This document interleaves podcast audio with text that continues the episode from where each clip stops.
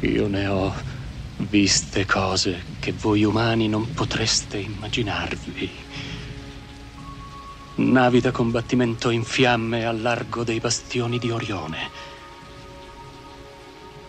E ho visto i raggi B balenare nel buio vicino alle porte di Tannhäuser. E tutti quei momenti andranno perduti nel tempo, come lacrime nella pioggia. È tempo di morire.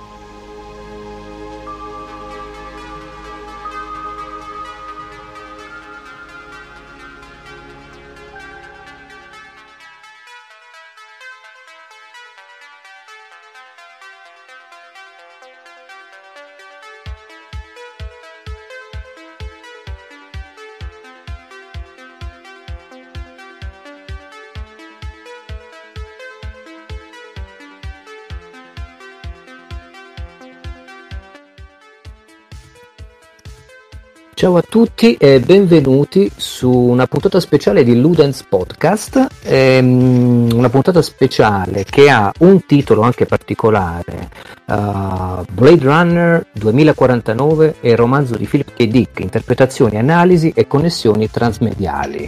Uh, io sono Luigi Brown Lewis Marrone, ho voluto fortemente questa puntata con l'ospitata di Andrea Giopep Maderna. Ciao, ciao a tutti. Uh, Andrea, io ti ho preteso su questo podcast veramente in modo naif, ti spiego. Avrei potuto convocare rispetto ai temi che parliamo uh, diverse persone che conosco, uh, che si occupano più che altro di cinema in maniera anche tecnica, ci sono dentro, lavorano con gli strumenti del cinema e girano in qualche modo o piccoli, medio, lungometraggi, ma perché ho voluto te in particolare? Perché ci conosciamo, da un sacco di tempo, sono stato ospite di Outcast eh, su diverse puntate e mi piaceva ritrovarci vis-à-vis. Ma poi perché sei un, um, un attore molto presente dal punto di vista della scrittura, parlo in questo senso attoriale, è molto prolifico eh, e soprattutto guardi moltissimi film e io seguo le tue piccole o medie recensioni anche uh, i tuoi excursus su cosa guardi, del tipo dagli indipendenti fino a passare al mainstream, alle cosette anche diciamo pseudo semisconosciute, e sei un frequentatore di cinema molto molto assiduo. Eh, vorrei innanzitutto che mi parlassi un po' della, della, della, tua, eh, della tua passione per il cinema, in cosa rientra, eh, dove vai a vedere i film in particolare e che ti facessi conoscere un po' da chi ascolta il Ludens Podcast eh, sulla tua carriera anche nel mondo dei videogiochi. Prego. Ammazza, allora. Dunque, la mia passione per il cinema, sì, sono molto appassionato del cinema, non so se mi definirei profondo conoscitore e mi stupisce ancora il fatto che la gente interessi leggere o addirittura pubblicare quello che scrivo di cinema, ba- ma banalmente perché non ritengo di avere eh, la conoscenza, mettiamola così, la conoscenza dei classici e della teoria che secondo me uno che fa critica dovrebbe avere. Okay. Per una questione di, mettiamola se vuoi, di umiltà, magari falsa, ma comunque. E, detto questo, sì, sono un grande appassionato di cinema e sono un grande appassionato del dire la mia, quindi sono due cose che eh, nell'era di internet tendono a manifestarsi con pareri sui social network. Uso molto Letterboxd, per chi non la conoscesse, è una piattaforma molto simpatica di, condivisione online della tua attività da spettatore cinematografico. E mi piace guardare film, mi piace guardare tanti film, eh, è un po' problematico ultimamente coniugarlo con le altre cose che mi piace fare e in aggiunta il fatto che ho recentemente, insomma negli ultimi due anni sono diventato padre, che è una roba che ti succhia via del tempo, ma vabbè, non che me ne lamenti. E mi piace guardare più film possibile, eh, perché comunque mh, mm, a parte il fatto che se sei uno a cui piace chiacchierare di cinema secondo me è importante guardare più film possibile perché ti permette di allargare e ampliare la tua uh, prospettiva su, su, su, sull'argomento. Più film guardi e più ne, ne, sai più ne capisci. Se hai un minimo di spirito di osservazione te lo formi così anche lo spirito critico oltre che magari studiando la teoria ma poi mi piace proprio l'atto di guardare i film e mi piace tantissimo guardarli al cinema, mi piace proprio essere nella sala, al buio, con lo schermo gigante che, che, che subisci, che ti, ti, ti, sottomette e non necessariamente con Mad Max o Blade Runner, anche il film d'autore francese, la, la commedia, cioè anche i film che non hanno magari un elemento spettacolare, secondo me guadagnano dallo schermo gigante. Sì. La, dammi la dimensione cinema come ambiente, diciamo, esatto. come suggestione. Questo non mi impedisce di guardare film in televisione, non mi ha impedito di guardarne tantissimi da bambino su un 14 pollici scass- scassato, eh, li guardo anche sullo schermo del computer quando capita, però nel momento in cui ho la possibilità di scegliere preferisco la dimensione, l'immersione anche da quel punto di vista, diciamo. E... E... Senti, volevo chiedere, mm, mi piace questo discorso del se guardi un ta- molto è anche formativo dal punto di vista critico. Sei giunto alla critica dei videogiochi giocando anche un sacco, perché questo è interessante da, da approfondire. Sì, sì, beh, certo, alla fine il processo è stato lo stesso. Io sono giunto a scrivere di videogiochi soprattutto perché ho avuto la fortuna di raggiungere l'età in cui improvvisamente mi serviva un lavoro in quello che era forse il momento di massima esplosione del settore, perlomeno in Italia, ma penso in generale nel mondo, perché era il periodo di PlayStation 1 e PlayStation 2 in cui proprio il mercato aveva fatto un, un, un cambio di paradigma, un salto di, di, di, prospettive economiche clamoroso e per qualche anno veramente qualsiasi cosa tu lanciassi in edicola hanno scritto sopra PlayStation tendenzialmente vendeva abbastanza per campare. In quegli anni era facile trovare un lavoro, io lo trovai e poi pian piano ho costruito la mia carriera che ultimamente è andata allo sfascio anche a causa del mio essere diventato padre. Però sì, eh, alla fine eh, ho iniziato perché per, fin- per, le cose che ho detto fino adesso, perché eh, l- oltre che di cinema sono grande appassionato di videogiochi e del chiacchierarne, del dire la mia, e evidentemente a qualcuno piaceva il modo in cui la dicevo e ha scelto di darmi un'opportunità. Poi da lì le cose si sono si sono evolute. Non so se voi qua faccio anche la parentesi gancio su dove magari a qualcuno interessa può venirmi a cercare o la teniamo per la fine. No, no, assolutamente. Dici dove scrivi, fai sapere insomma anche su, su podcast di Ludens dove possiamo rintracciarti. Uh, sia per quanto riguarda la scrittura, la critica, ma anche i contatti, se hai dei blog dove parli di cinema in maniera particolare rispetto al videogioco. Beh, di base c'è outcast.it che è un sito che bene o male su cui io faccio il dittatore, in cui si parla prevalentemente di videogiochi, ma anche di cinema, televisione e via dicendo, e, e lì si concentrano ultimamente gran parte dei miei sforzi. Poi sì, ho un blog personale dove scrivo soprattutto di cinema, eh, geopep.wordpress.it.com, adesso poi credo che cambia secondo me da dove lo guardi. E, ehm, e, questi sono i due posti principali. Poi io scrivo freelancer eh, da, da, chiunque mi paghi, quindi spazio da IGL, da Games Machine, eh, ogni tanto anche su qualche sito di cinema mi è capitato, eh, però lì è un po' più difficile dare un indirizzo preciso da seguire. Però se andate su podcast.it perché magari vi, vi, vi scoprite, scoprite di, che vi piace quello, il mio modo di chiacchierare in questo podcast, lì sicuramente trovate un sacco di produzione mia, scritta, podcast a cui partecipo e comunque anche un sacco di articoli scritti da altra gente ottima che io coordino, mettiamola così. Perfetto. Ricordiamo, tu sei un giornalista pubblicista? Sì, sì, sì, ho fatto, ho fatto il tesserino a seguito di quegli anni in cui c'era lavoro. Sì.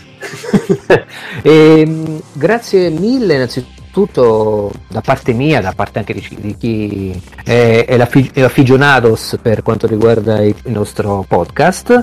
E, e mm, io direi di, di, passare direttamente a parlare di Blade Runner 2049 del romanzo al 68 volevo chiederti uh, in particolare dove hai visto il film in quale lingua, quali erano le condizioni uh, e se l'hai visto più di una volta anche allora, l'ho visto al cinema. Io vivo a Parigi, se non l'abbiamo detto, l'ha preciso. È importante dirlo anche perché eh, qui i film escono tutti sia in lingua originale che doppiati. Lingua originale con i sottotitoli in francese, eh, che vabbè io tendo a guardare solo se il film non è in inglese. Guardo per vedere un film indiano mi servono i sottotitoli. Sì. E, escono tutti sottotitolati, la maggior parte doppiati certi film magari minori, tipo, non lo so, il film d'autore appunto indiano o bengalese, escono magari anche solo sottotitolati, perché evidentemente non vale l'investimento del doppiaggio. Capita il cartone animato strettamente per bambini che magari lo diano solo doppiato, eh, vabbè, ci sta sì. anche. Sì.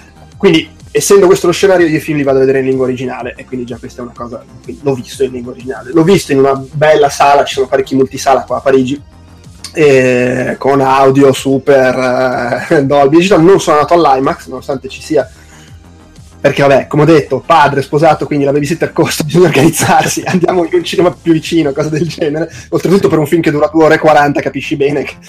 Capisco eh, perfettamente che sono soldi per la babysitter. Esattamente. E vabbè, ed era in 2D, non era in 3D la proiezione. Okay. Non, cioè, nel senso, è capitato, non ho particolare ostilità nei confronti del 3D, anche se non mi fa impazzire quando si, si percepisce. Dipende molto dal film, devo dire. Però con molti film si percepisce tanto il fatto che è più scuro. Perché lo sì. guardi con gli occhiali. Dipende anche dal tipo di occhiali, eccetera. Quella cosa a volte mi dà fastidio, soprattutto quando magari guardi eh, il film, quello di Ridley Scott. Eh, non mi ricordo adesso come si chiama quello. Mm, ah! Su, mm, su Mosè. Uh, ok, ok. Ah, sì, eh, quello lì, quello lì. C'è un buco in testa sul titolo, però capisci che quando vedi un film ambientato nel deserto e sembra che sia sempre tardo pomeriggio, eh, sì, diciamo che la fotografia è importante nel cinema, quindi poterla toccare in una prima visione per un problema diciamo di device, per questa tecnologia che è sugli occhi, è un po' È fastidioso. Uh, sì, sì, è fastidioso, sì. Com- comunque l'ho visto in un ottimo cinema, eh, l'ho visto solo una volta, mi piacerebbe tornare a vederlo, però appunto il fatto che dura 2 ore e 40 eh, può essere un po' problematico e comunque per me c'è sempre, come dicevo prima, il fatto che siccome mi piace vedere tantissimi film, tendo a dare la, se ho l'opportunità di andare al cinema preferisco magari vedere qualcosa che ancora non ho visto. Eh, a meno che mi parta l'embolo mi è successo con Mad Max Fury Road che l'ho visto 4 o 5 volte al cinema ma proprio ma a, bu- a, buon diritto perché poi hai visto come è stato premiato a profusione di riconoscimenti tra l'altro. Devo dire che avrei anche una certa voglia di andarlo a rivedere. Non so se lo farò però sì. no, intendo Blade Runner eh, 2049 non so ecco, se lo farò però mi è piaciuto molto e quindi perfetto Ecco, quello che volevo chiedere, uh, prima di passare all'interno del tema dell'episodio, um, in linea veramente generale, immagino che tu fossi su Letterbox now e, e devi dare una, una, una, indicazione di massima. Uh, ti è piaciuto una considerazione stilistica minima anche eh, generale, globale, quindi senza entrare nel dettaglio, se ti è piaciuto e, e perché andresti a rivederlo? Uh, beh, allora andrei a rivederlo perché comunque è talmente, secondo me, stupefacente a livello visivo eh, che merita di essere visto e rivisto più volte possibile, ovviamente se ti è piaciuto, nella migliore condizione possibile, quindi al cinema, che poi è appunto il motivo per cui ho visto tot volte al cinema Mad Max Fury Road, perché poi l'ho rivisto in tv, è sempre bello, ma non è la stessa cosa. Un film così avvolgente, se riesci a vederlo più volte in una maniera appunto che ti sottomette, secondo me merita. Al di là di quello, eh, mi è piaciuto molto, mi è piaciuto molto sia a livello stilistico, sia proprio per le cose che ha da dire, sia, ed era forse, se vuoi, l'elemento più critico, come seguito di Blade Runner. Trovo che abbia il giusto equilibrio fra il voler essere un seguito, ma allo stesso tempo essere anche il, un film di Villeneuve che non, non, ho trovato succube dell'originale, trovo che abbia fatto il suo film, il suo Blade Runner, il suo film ambientato sì, sì. in quel mondo là, pur non rinunciando a quel minimo come dire, di paraculaggine, se vuoi, nel richiamare l'originale, certo. eccetera, che ci sta. E questa cosa è importante, fondamentale, perché eh, troppe operazioni accostabili abbiamo visto di recente che oscillavano fra il, il piatto, il, il, il travisare l'originale, il, il, il film brutto, pacchiano, non assolutamente confrontabile. E nel migliore dei casi penso agli Star Wars recenti, sono film gradevoli, ma veramente troppo concentrati sul appunto tirar di gomito, far l'occhiolino, far vedere che richiamano sì, la nostalgia. Sì, no, hai ragione, ha preso delle libertà ehm, Villeneuve che sono secondo me molto autoriali eh, e che sono sentite. Non ho visto una giusta posizione di parti, se vogliamo, esteticamente poetiche, potenti dal punto di vista sonoro, anche che erano lì gratuitamente per strizzare l'occhio. Esatto. Si vede l'amore per l'originale, ma secondo me non è preponderante, non, non gli prende la mano. Non gli prende la mano, esatto, ed è un senso dei tempi giustissimo forse qualcosina, ma sai quando io guardo un film di solito dico ok adesso accade questo, speriamo che non c'è lo stacco di scena, sai questi piccoli aspetti perché dopo averli metabolizzati tanti di film ti aspetti, invece l'80% del film, anche qualcosa di più mi ha sorpreso perché non riuscivo ad anticiparlo. Ah, eh, questo aspetto qui è, l'ho trovato interessante, non solo come trama, parlo proprio anche di continuità, sai, sui piani sequenza, su tutto ciò che riguarda. Mm-hmm. Uh, sì, perché poi a, a, livello di trama, devo dire, io ero molto coinvolto emotivamente quando questo mi succede tendo a non anticipare i colpi di scena, mentre magari in altri film che guardo con occhio più distaccato, ah vabbè, fra mezz'ora succederà sta cosa. Sì. Altre persone mi hanno detto che invece avevano colto, avevano intuito la svolta che ci sarebbe stata di qua, di là, e a me invece hanno colto di sorpresa, penso proprio perché ero molto, molto coinvolto a livello, a livello emotivo, sì. di sensazioni, diciamo così. Però sì, poi c'è anche questa cosa che, secondo, qua ovviamente è percezione personale, secondo me pur essendo molto sullo stile dell'originale, soprattutto dell'originale nella Final Cut, quindi senza la voce narrante che ammorbidisce un po' il ritmo, sì. quindi pur avendo quel ritmo lì, che è un ritmo obiettivamente compassatissimo, senza, che concede poco all'azione, al montaggio veloce, e pur durando quasi un'ora di più, io non l'ho trovato per niente faticoso, noioso, no. però ovviamente sono punti di vista c'è chi ci si annoia a morte, per carità. Capisco, poi, poi, avremo modo di parlare nel corso della puntata anche degli aspetti di dilatazione temporale di questo Blade Runner, di cosa ci si aspetta anche uh, come uh, amante del cyberpunk, del filone anche noir, certo. guardate Blade Runner, il filone diciamo Villeneuve in questo caso.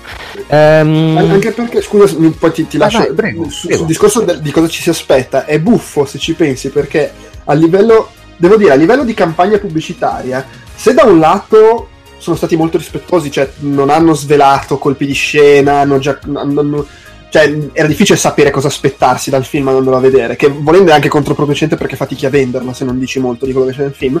Sì. L'unica cosa un po' furba che hanno fatto è stata che il trailer era montato, cioè da come era montato il trailer sembrava quasi un film d'azione cosa che non è, sì. ma per niente proprio. Hai ragione, e tra l'altro l'azione, come la ficcano in questo film, mh, mm, insegna quanto possa essere potente eh, quando accade in un frangente molto ristretto rispetto all'economia del durata del film totale eh, e come possa essere più efficace rispetto a un film della Marvel dove praticamente ries- anche dai trailer non riesci a capire cosa sta accadendo e quando lo vedi l'azione è talmente veloce che finisce anche per non esaltarti più quanto dovrebbe magari. Qua invece quando Marvel siamo arrivati al paradosso che voglio dire, obiettivamente essendo film di supereroi dovrebbero essere film interessanti anche per l'azione e nella maggior parte dei casi quando arriva l'azione è il momento in cui il film scade sono, sono, le parti peggiori dei film Marvel che magari sono interessanti per alcune idee, l- l- la verve comica eccetera e poi alla fine c'è il mega combattimento e eh, vabbè dobbiamo succarcelo un'altra volta.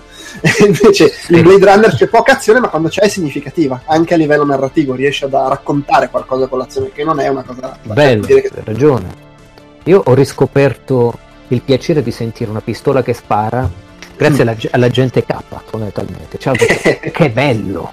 Cioè si spara qua c'è una motivazione comunque mh, mm, parliamo un attimo adesso del perché di questo podcast è okay. un, um, un, affondo transmediale, l'ho chiamato fra il libro e il, um, il primo libro di Philip K. Dick, non sto parlando dei romanzi di, di Jedder che sono usciti poi, Blade Runner 2, 3, 4, che seguono tra l'altro, che chia- li chiamano sequel di Philip Dick, ma in realtà sono sequel del film, perché parla di, parlano di uh, Roy Betty, il sesto replicante che non è menzionato da Ridley Scott e via cantando. Invece no, parliamo del primo romanzo di Philip Dick nel 1968 e, mm, io ho notato una cosa, Andrea, poi mi piacerebbe che tu anche intervenissi su questo. La maggior parte della critica che mi sono trovato a leggere si è sperticata sulla trama del nuovo Blade Runner, eh, non facendo per nulla riferimento al libro originario di Philip K. Del 1968. O vuoi perché hanno pensato che il primo eh, Blade Runner fosse molto derivativo o abbastanza derivativo in parte del libro e quindi il secondo non, non ci hanno nemmeno pensato a rileggersi il libro, io ho trovato dei punti di contatto pazzeschi fra il romanzo e uh, questo film, 2049, che mi hanno lasciato basito. Ho detto, possibile che la critica non abbia parlato di questo? Cioè, l'analogia fra questi due media è pazzesca praticamente, e anzi ti diverti ancora di più quando cogli alcuni aspetti che sono presenti nel libro, narrati a livello letterario, e li ritrovi nel film. Ora, mi hai detto prima che cominciassimo a registrare che tu il libro l'hai letto tempo fa, ma non lo ricordi, giusto esattamente?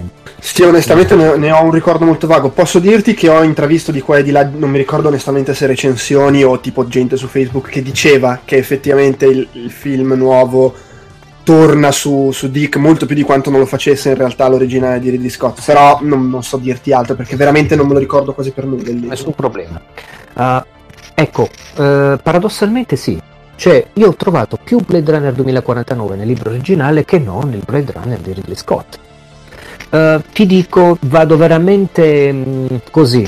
Uh, ho, ho, preso alcune note, così magari puoi dirmi se le ravvedi o meno. Perché sai, poi magari ho letto il libro, ci vedo qualcosa io e tu non uh, dici no, vabbè, è una forzatura questa tua interpretazione. Eh, vai a sapere, come dici tu. Dunque, l'incipit del libro, il libro apre con testuale, eh, mi riferisco alla mm, recens- la traduzione fatta da Duranti per la Fanucci Editore, un libro del um, Pocket, edizione economica tascabile della Fanucci del 1996. Ne ho lette anche un'altra altre traduzioni, ma questa mi sembra quella un po' più tosta. Apre con una gioviale scossetta elettrica trasmessa dalla sveglia automatica incorporata nel modulatore d'umore che si trovava vicino al letto, destò Rick Deckard. Se ci fai caso, l'agente K all'inizio di Blade Runner 2042 si sveglia nella sua auto con un suono, una scossetta. La prima scena, è presente? Um, oddio, mi cogli impreparato, onestamente. No, no okay, nel senso che sembra quasi un po' perso La... in qualcosa. Sì, oh. L'agente sì. K sta dormendo nella macchina, okay. è, in piloto automatico. Ah, hai ragione, sì, è vero, si sveglia in quel sì. modo. Sì. sì, in quel modo, con quella sorta di scossetta suono e lo chiamano dalla centrale è preso dall'inizio di Blade Runner e si sveglia così Deckard, a caso ah, ovviamente, vede? nel libro. Io quando l'ho visto ho fatto, oh, wow, magari parlo anche con più cognizione perché l'ho visto due volte il film Andrea, quindi sono andato due volte al cinema, magari ho fissato, ho preso note eh, in maniera più dettagliata, perché ho detto, oh, metti caso che dico cavolate. Um, sempre nel romanzo, a un certo punto Deckard dice, esco dal giro, allora gli ribatte un replicante, ma qualcuno dovrà può fare questo lavoro. E lui risponde, possono sempre usare degli androidi, sarebbe meglio che lo facessero i droidi.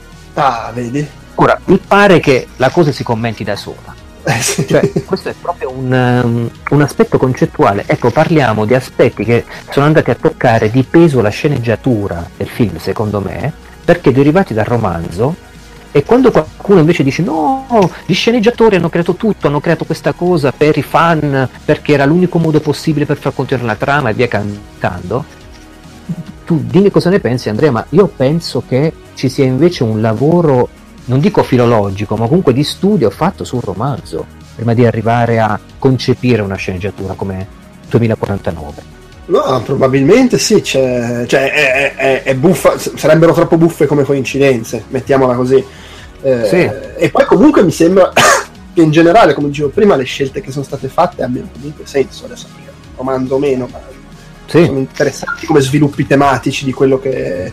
Cioè, è bello vedere che poi in parte erano magari già anticipati da, da Dick quando appunto diceva sì. sarebbe meglio lasciare che fossero applicanti, anzi Molto... lui diceva androidi però diceva sì lui li chiamava androidi o droidi e molte volte li chiamava nella traduzione inglese Andy al posto mm. di uh, droidi allora hanno voluto tenere questa traduzione davanti mm. ti volevo chiedere anche ecco altri aspetti io penso che il libro abbiano preso dal libro molto più dal punto di vista concettuale perché era la sceneggiatura che non dal punto di vista estetico degli accadimenti che invece è, è stata la struttura per il primo Blade Runner perché per Blade Runner in, di Riffo di Raff c'è la struttura del, del, del, del film in mhm. parte uh, cioè scusami c'è la struttura del libro in parte certo. ma concettualmente prende molti svarioni anche a livello di trama qui invece per esempio uh, c'è un'altra parte del libro in cui uh, parlano del, del, del, Nexus 6 del, mm-hmm. del, nuovo tipo di androidi che sono stati messi sul mercato dalla Tyrell Corporation, però si chiama nel libro la Rosen Corporation. Dice l'unità cerebrale Nexus 6 che usano adesso è in grado di operare selezioni in un campo di 2 miliardi di elementi o su 10 sequenze neurologiche specifiche. Se ci fai caso, l'agente K seleziona e confronta centinaia di slide di catene cromosomiche di DNA a velocità impressionante. Sì. Ti ricordi? Ora, qu- quando l'ho vista questa cosa qui ho detto ma questo è veramente un... è scritto nel libro, cioè l'ho trovato proprio, hanno applicato questo tipo di facoltà che è replicante, eccetera. Ehm, altre cose, vado proprio ad cazzum, ne ho, scritte una 8, se non sbaglio, 8 eh, assonanze. Ehm, l'ossessione per un animale nel libro è, un, è, dato un bisogno di provare empatia. Nel romanzo Descartes vorrebbe un animale vero ma non può permetterselo economicamente. Ripiega quindi su quelli elettrici finti. Um, e c'è quindi una simulazione virtuale dell'empatia. E infatti nel 2040, 2049 c'è Joy che è una simulazione virtuale anche dell'empatia per, per l'agente K. Non è l'animale elettrico, se vuoi, è un animale elettronico, chiamiamolo così. Però c'è questo, sì, questa, sì. questa assonanza. Poi ne, ne parliamo. E comunque perché... torna abbastanza nel corso del film la presenza di animali, già il fatto che Deckard ha il cane con lui che gli fa compagnia. Sì, sì, che poi vediamo se è finto o meno, poi ne, ne parleremo. E eh, lì poi c'è tutto un discorso meta su, sullo scambio riguardo al cane. Sì, secondo me le ha scritte Ford quelle battute, troppo grandi. può essere, può sì. essere. Secondo me le ha scritte Ford, ma Ridley Scott e Villeneuve sono d'accordo. sì. e, ehm, un altro punto che ho trovato molto molto forte è il rapporto che c'è nel romanzo fra Eldon Rosen, sarebbe Eldon Tyrell, e Rachel una, hanno una complicità nel romanzo che richiama molto quella fra Louvre e Wallace. Uh, nel romanzo dicono di fatto l'azienda dispone di una sorta di mente collettiva ed Eldon e Rachel Rosen Tyrell sono i portavoce dell'entità azienda. Se ci fai caso, nel 2049 il rapporto che c'è fra Louvre e Wallace è centrato in modo simile, cioè quasi che a livello di sceneggiatura le cose risultano così più facili, cioè pochi ambienti, interazioni di due personaggi chiave e via. Ma nel romanzo è così. Mm. Cioè nel romanzo c'è proprio Eldon Rosen e Rachel che comandano tutto, sono alla guida di tutto. Cioè si specifica proprio su di loro l'azienda, la potenza che c'ha la Tyrell. Ed è quello che è successo nel, nel film 2049, tant'è che Uh, molto più che nel primo film. Ho visto gente che si lamentava e diceva: Sì, ma alla fine questa qui che comanda i missili, che spara dall'alto, il braccio destro di, di Wallace. Ma in realtà è così nel libro. Cioè nel libro c'è questo accentramento. Sono loro due che comandano tutta questa mega corporazione. Mm-hmm. Ecco, allora io ti faccio una domanda, Andrea. Tu pensi che la sceneggiatura del film abbia optato per il minimalismo delle interazioni fra pochi personaggi, volutamente, oppure abbia seguito la semplicità interazionale che si riscontra fra i pochi personaggi del libro? Ma secondo me è un insieme di cose, cioè, nel senso, da come lo descrivi è difficile pensare che non ci sia almeno, che, cioè che non ci sia stato questo lavoro di recupero di, di, temi e idee che erano nel libro e che non erano stati usati nel primo film, tanto più che almeno a livello di trattamento iniziale la sceneggiatura l'ha scritta la stessa persona, quindi a maggior ragione consapevole di quello che aveva magari scartato 30 sì. anni fa sì. eh, e desiderosa di rielaborarlo, riutilizzarlo. A questo magari si aggiungono anche quelle che sono le idiosincrasie, non lo so, di, di Villeneuve, a cui piace un certo tipo di racconto, il concentrarsi magari su determinati personaggi, il parlare sempre di, se vuoi, anche un po' di solitudine da un certo punto di vista, di difficoltà nei, nei, nei rapporti umani all'interno di, di contesti specifici e quindi si sposano bene le cose fra di loro Così come poi è anche inevitabile, mi sembra che siano tutti temi che tornano e che hanno senso appunto come dicevo prima come seguito di, del film anche, sì. oltre che del video. Per cui sì, probabilmente è un mix delle due cose, fermo restando che poi non so quanta gente abbia messo mano alla sceneggiatura dopo la prima versione. Sa che a Hollywood, da quando viene scritta la sceneggiatura, da quando viene girato il film, a voglia se ne passano di mani. sì, passa più quello che non la produzione proprio del film propria. Esatto. Poi, e poi c'è Harrison Ford che suggerisce le battute. Sempre. Ma quello su tutti i film, eh? mica solo su quelli a cui partecipa. No, tutti, tutti. Lui sta lì, ma anche quando fa le interviste, se gira le interviste, scoppiano a ridere Ann Gosling e altri tutti perché quello che dice Ford è proprio sembra quasi che legga uno script suo per fare ridere, per essere pungente.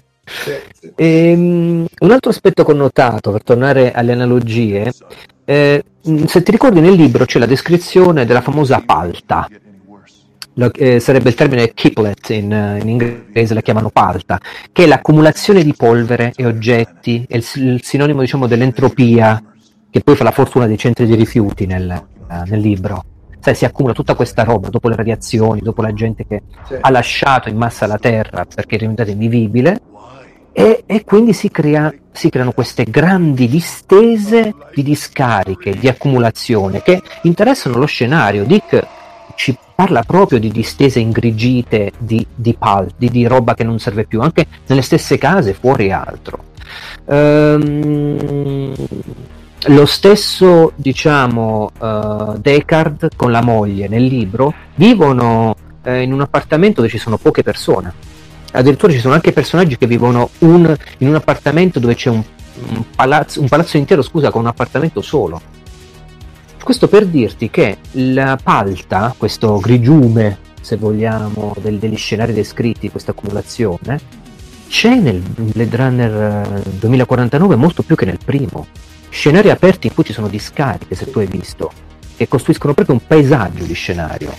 Sì, sì, sì, e... lì, lì, lì, secondo me anche la voglia di non confrontarsi con l'originale, nel senso eh, del non, non, provarci nemmeno a, a, rifare la stessa cosa. L'originale era tutto vicoli, tutto super densità del, del vicolo, della, della, via, della piazza. Da, qua è l'esatto opposto, sono pochissimi momenti in cui sembra ambientato negli stessi luoghi del, del, del, del film originale, va da tutt'altra parte, giorno, spazi aperti, minimalismo, ambienti vuoti mi sembra una roba molto inseguita questa di, di non, sì.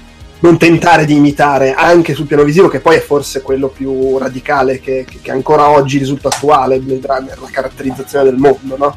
È vero, c'è uno sguardo profetico o comunque visionario senza mostrare troppo e in maniera addensata ciò che vuole descrivere, nel senso che lo mostra però al contempo suggerisce questa è la grande forza evocativa di Blade Runner. Comunque ne parleremo poi quando parleremo anche di videogiochi e realtà virtuale. Eh, ti volevo dire, io ho notato una cosa, ma questa è una chicca mia, eh, ma potresti anche dire Luigi, ma a cagare, adesso stai esagerando.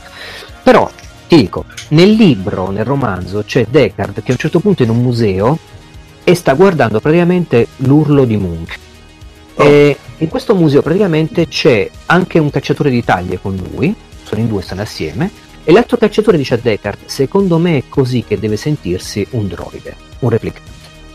Mm. Mi ha colpito questo fatto che l'urlo così si sente un urlo. Allora cosa ho fatto? Sono andato a cercare una critica sul quadro di Moore. Secondo la critica esprime il malessere del vivere, l'urlo come sinonimo di dissociazione e pazzia, difficoltà nelle relazioni interpersonali, l'assenza di relazione fra uomo e donna e quindi la solitudine l'indifferenza che viene a crearsi fra individui umani, le due figure nel quadro che si allontanano, cioè nel, nel ruolo di Moore sono due figure che stanno allontanando su quel ponte. Immagino che l'hai presente l'urlo, sai, sì, sì, sì, certo, sì.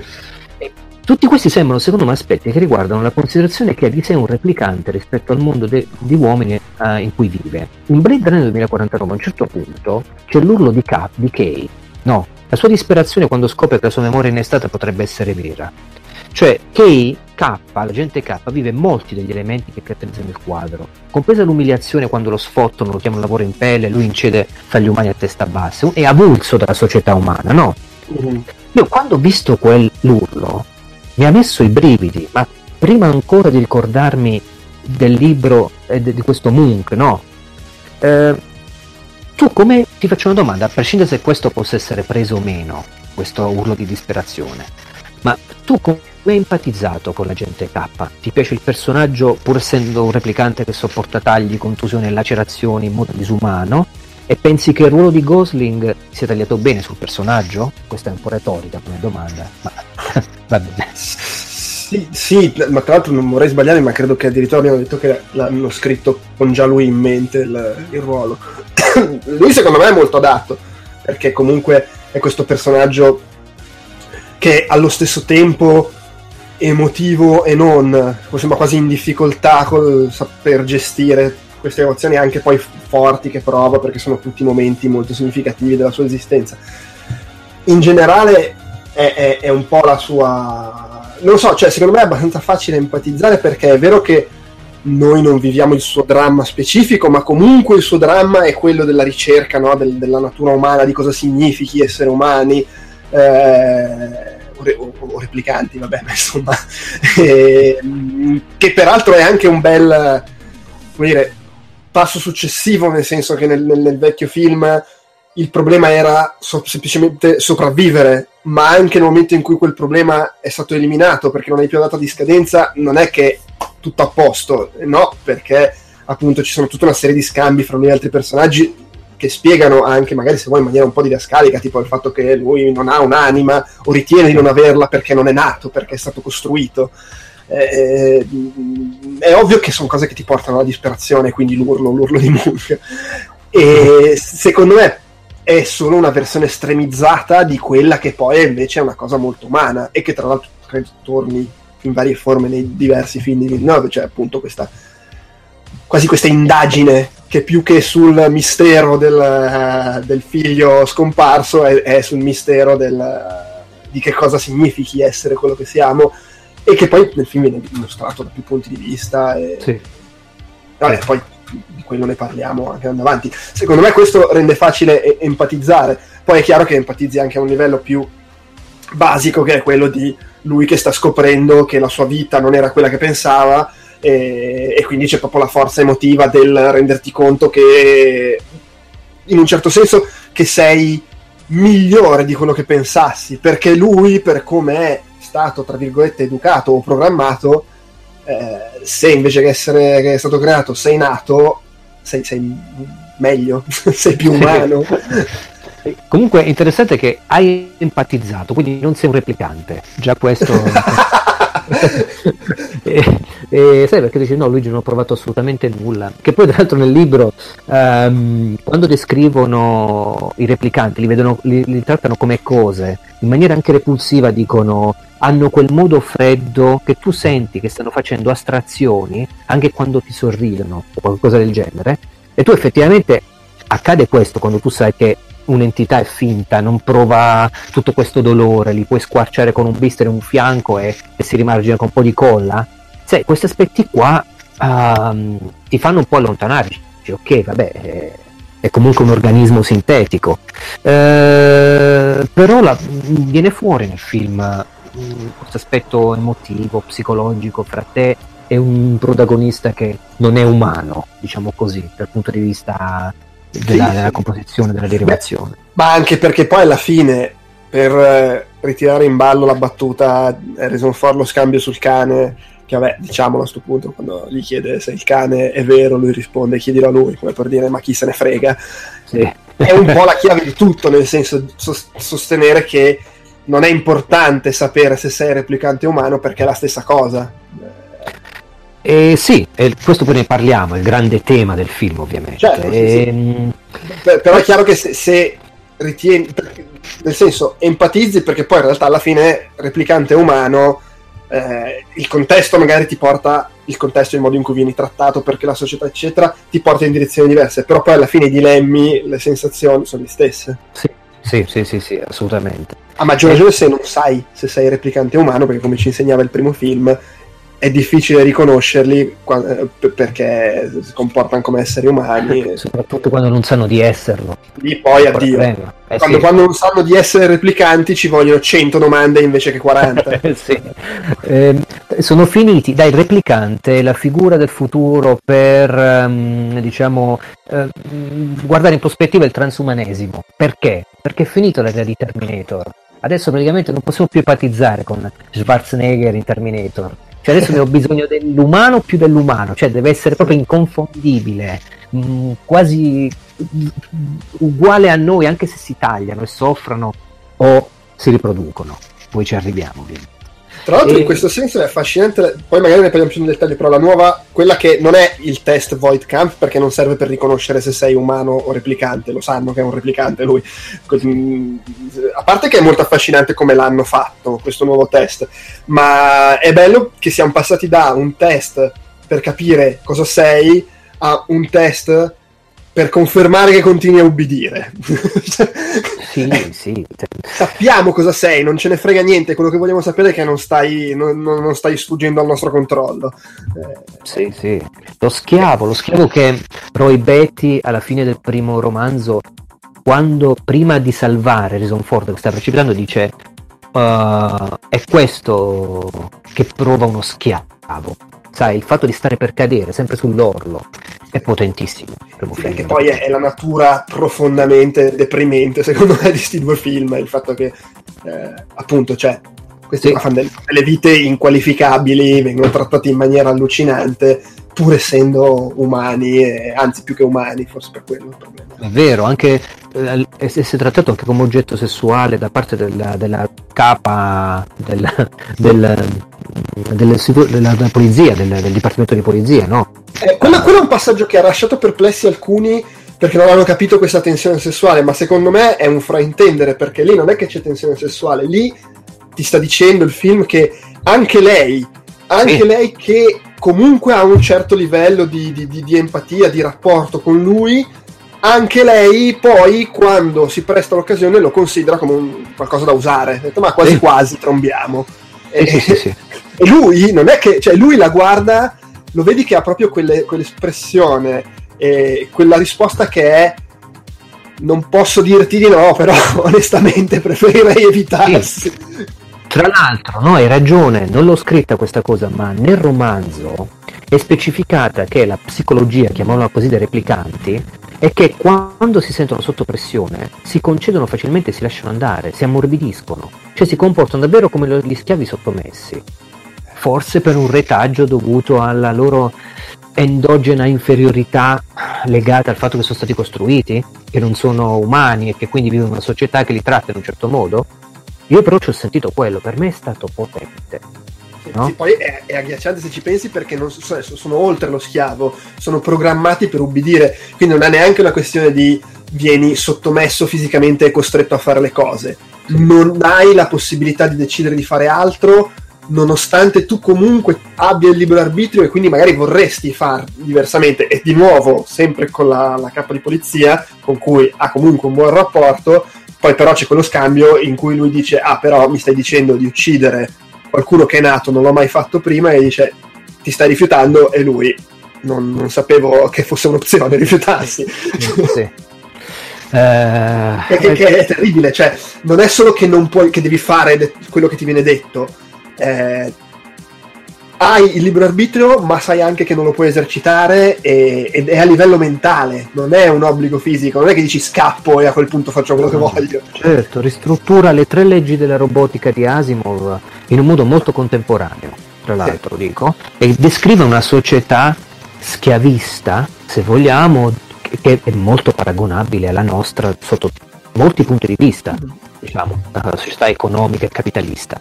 Ma questo adesso non vogliamo addentrarci in queste analisi sociologiche perché se no ci perdiamo. Le farei volentieri, ma va bene così. Mm, gli ultimi due punti che ho notato. Mm, Rachel nel romanzo dice a Deckard, ma lo sai perché sono venuta qui in realtà? Perché Eldon, Tyrell, gli altri umani hanno voluto che ti accompagnassi? Perché per qualsiasi cosa che, gli dia, che dia loro una qualità di diversità e quando farò il mio rapporto l'associazione Tyrell apporterà qualche lieve modifica ai parametri dei suoi bagni di zigote e DNS e così avremo i Nexus 7. E, ca- e, quando anche quelli saranno identificati apporteremo altre modifiche e alla fine l'associazione avrà un tipo di androidi che non possono essere identificati. Allora, cioè, questo era il motivo nel romanzo come nel film Rachel è stata creata per uno scopo, doveva incontrare Deckard. Cioè, questo è scritto nel romanzo, eh? Sì, sì, sì. Ora, che ne pensi tu delle motivazioni per cui Deckard e Rachel dovevano incontrarsi? Secondo Wallace, però.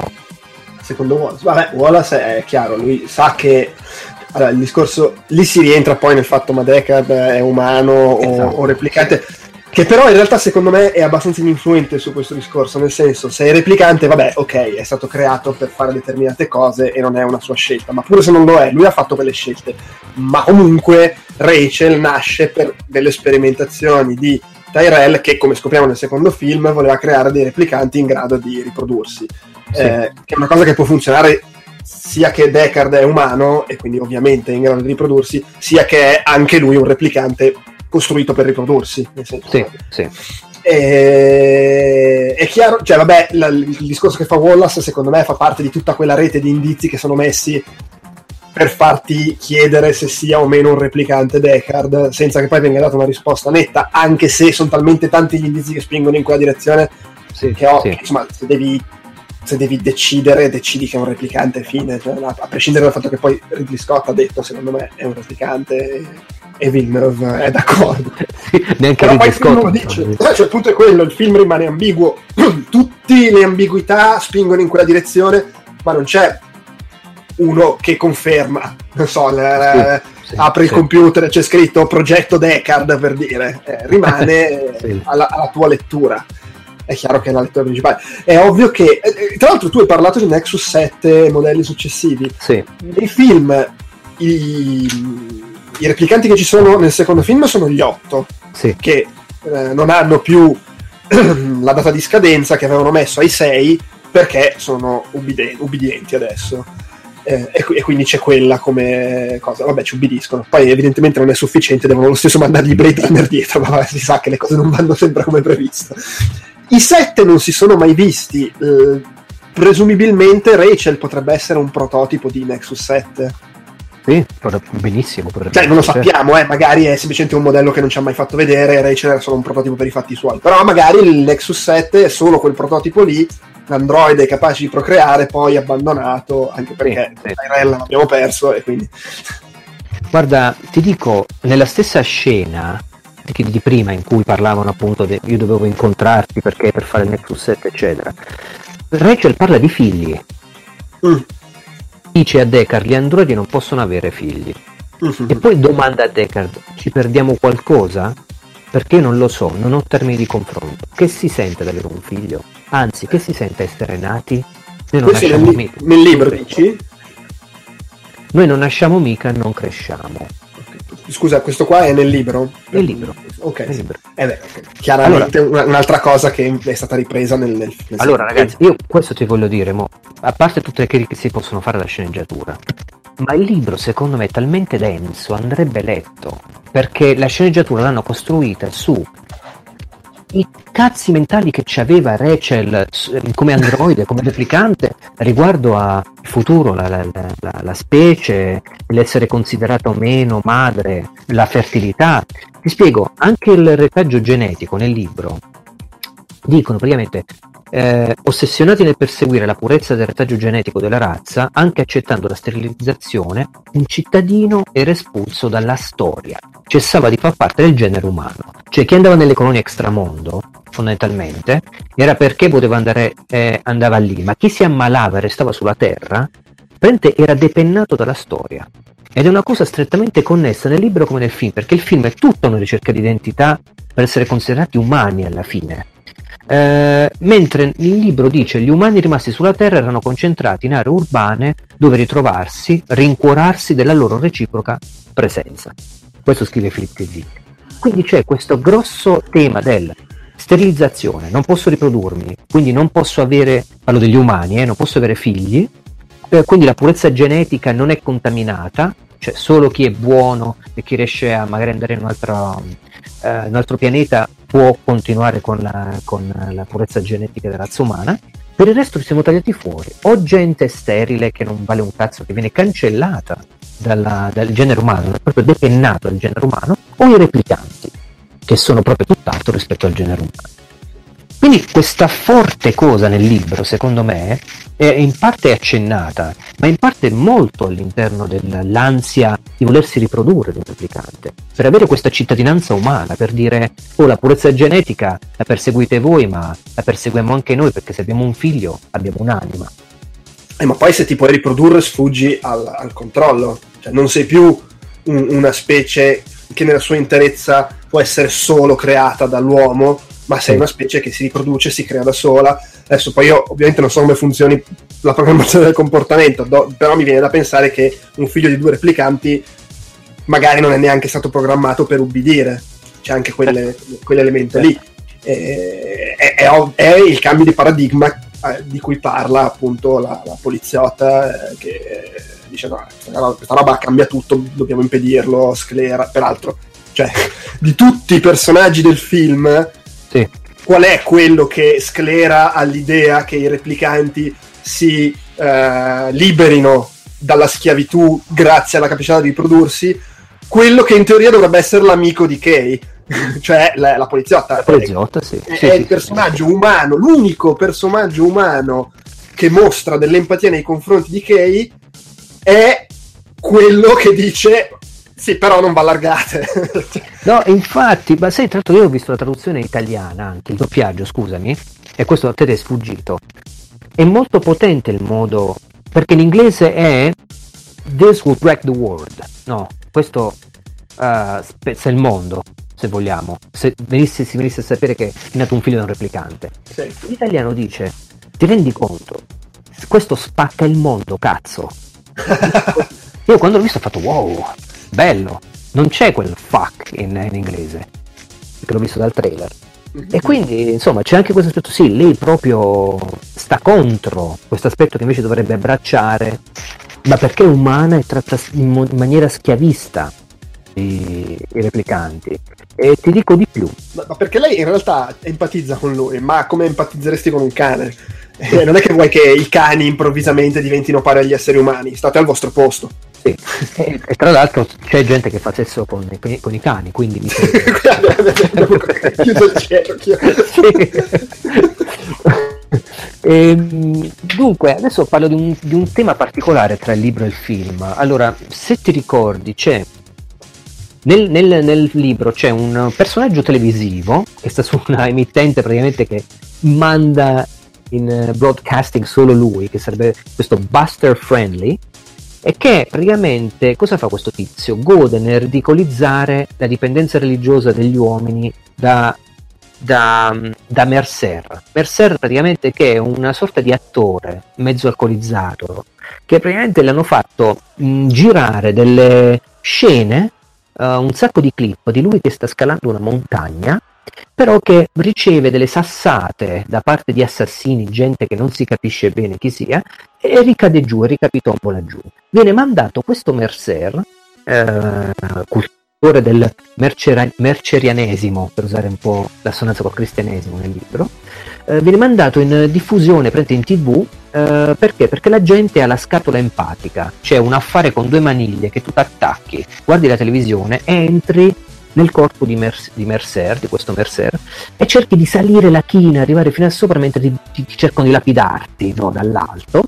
E al contempo però senti anche tutte le persone che si sono connesse a questa scatola empatica nello stesso momento. Quindi realizzi una sorta di unione mistica per condividerti, per non sentirti più solo, per condividere i tuoi problemi e sentire i problemi degli altri e avere questa fusione. Ora, che succede? Che quando sto Buster Flame, il suo presentatore, fa la grande scoperta e dice a tutti guardate che il vostro Mercer che voi amate è soltanto un attore mezzo alcolizzato che ha registrato un po' di roba e voi empatizzate con lui ma uh, veramente non vale, non vale nulla. Uh, viene a scoprire fondamentalmente alla fine che sto Buster Friendly ce l'ha con questo Mercer perché lui è un androide.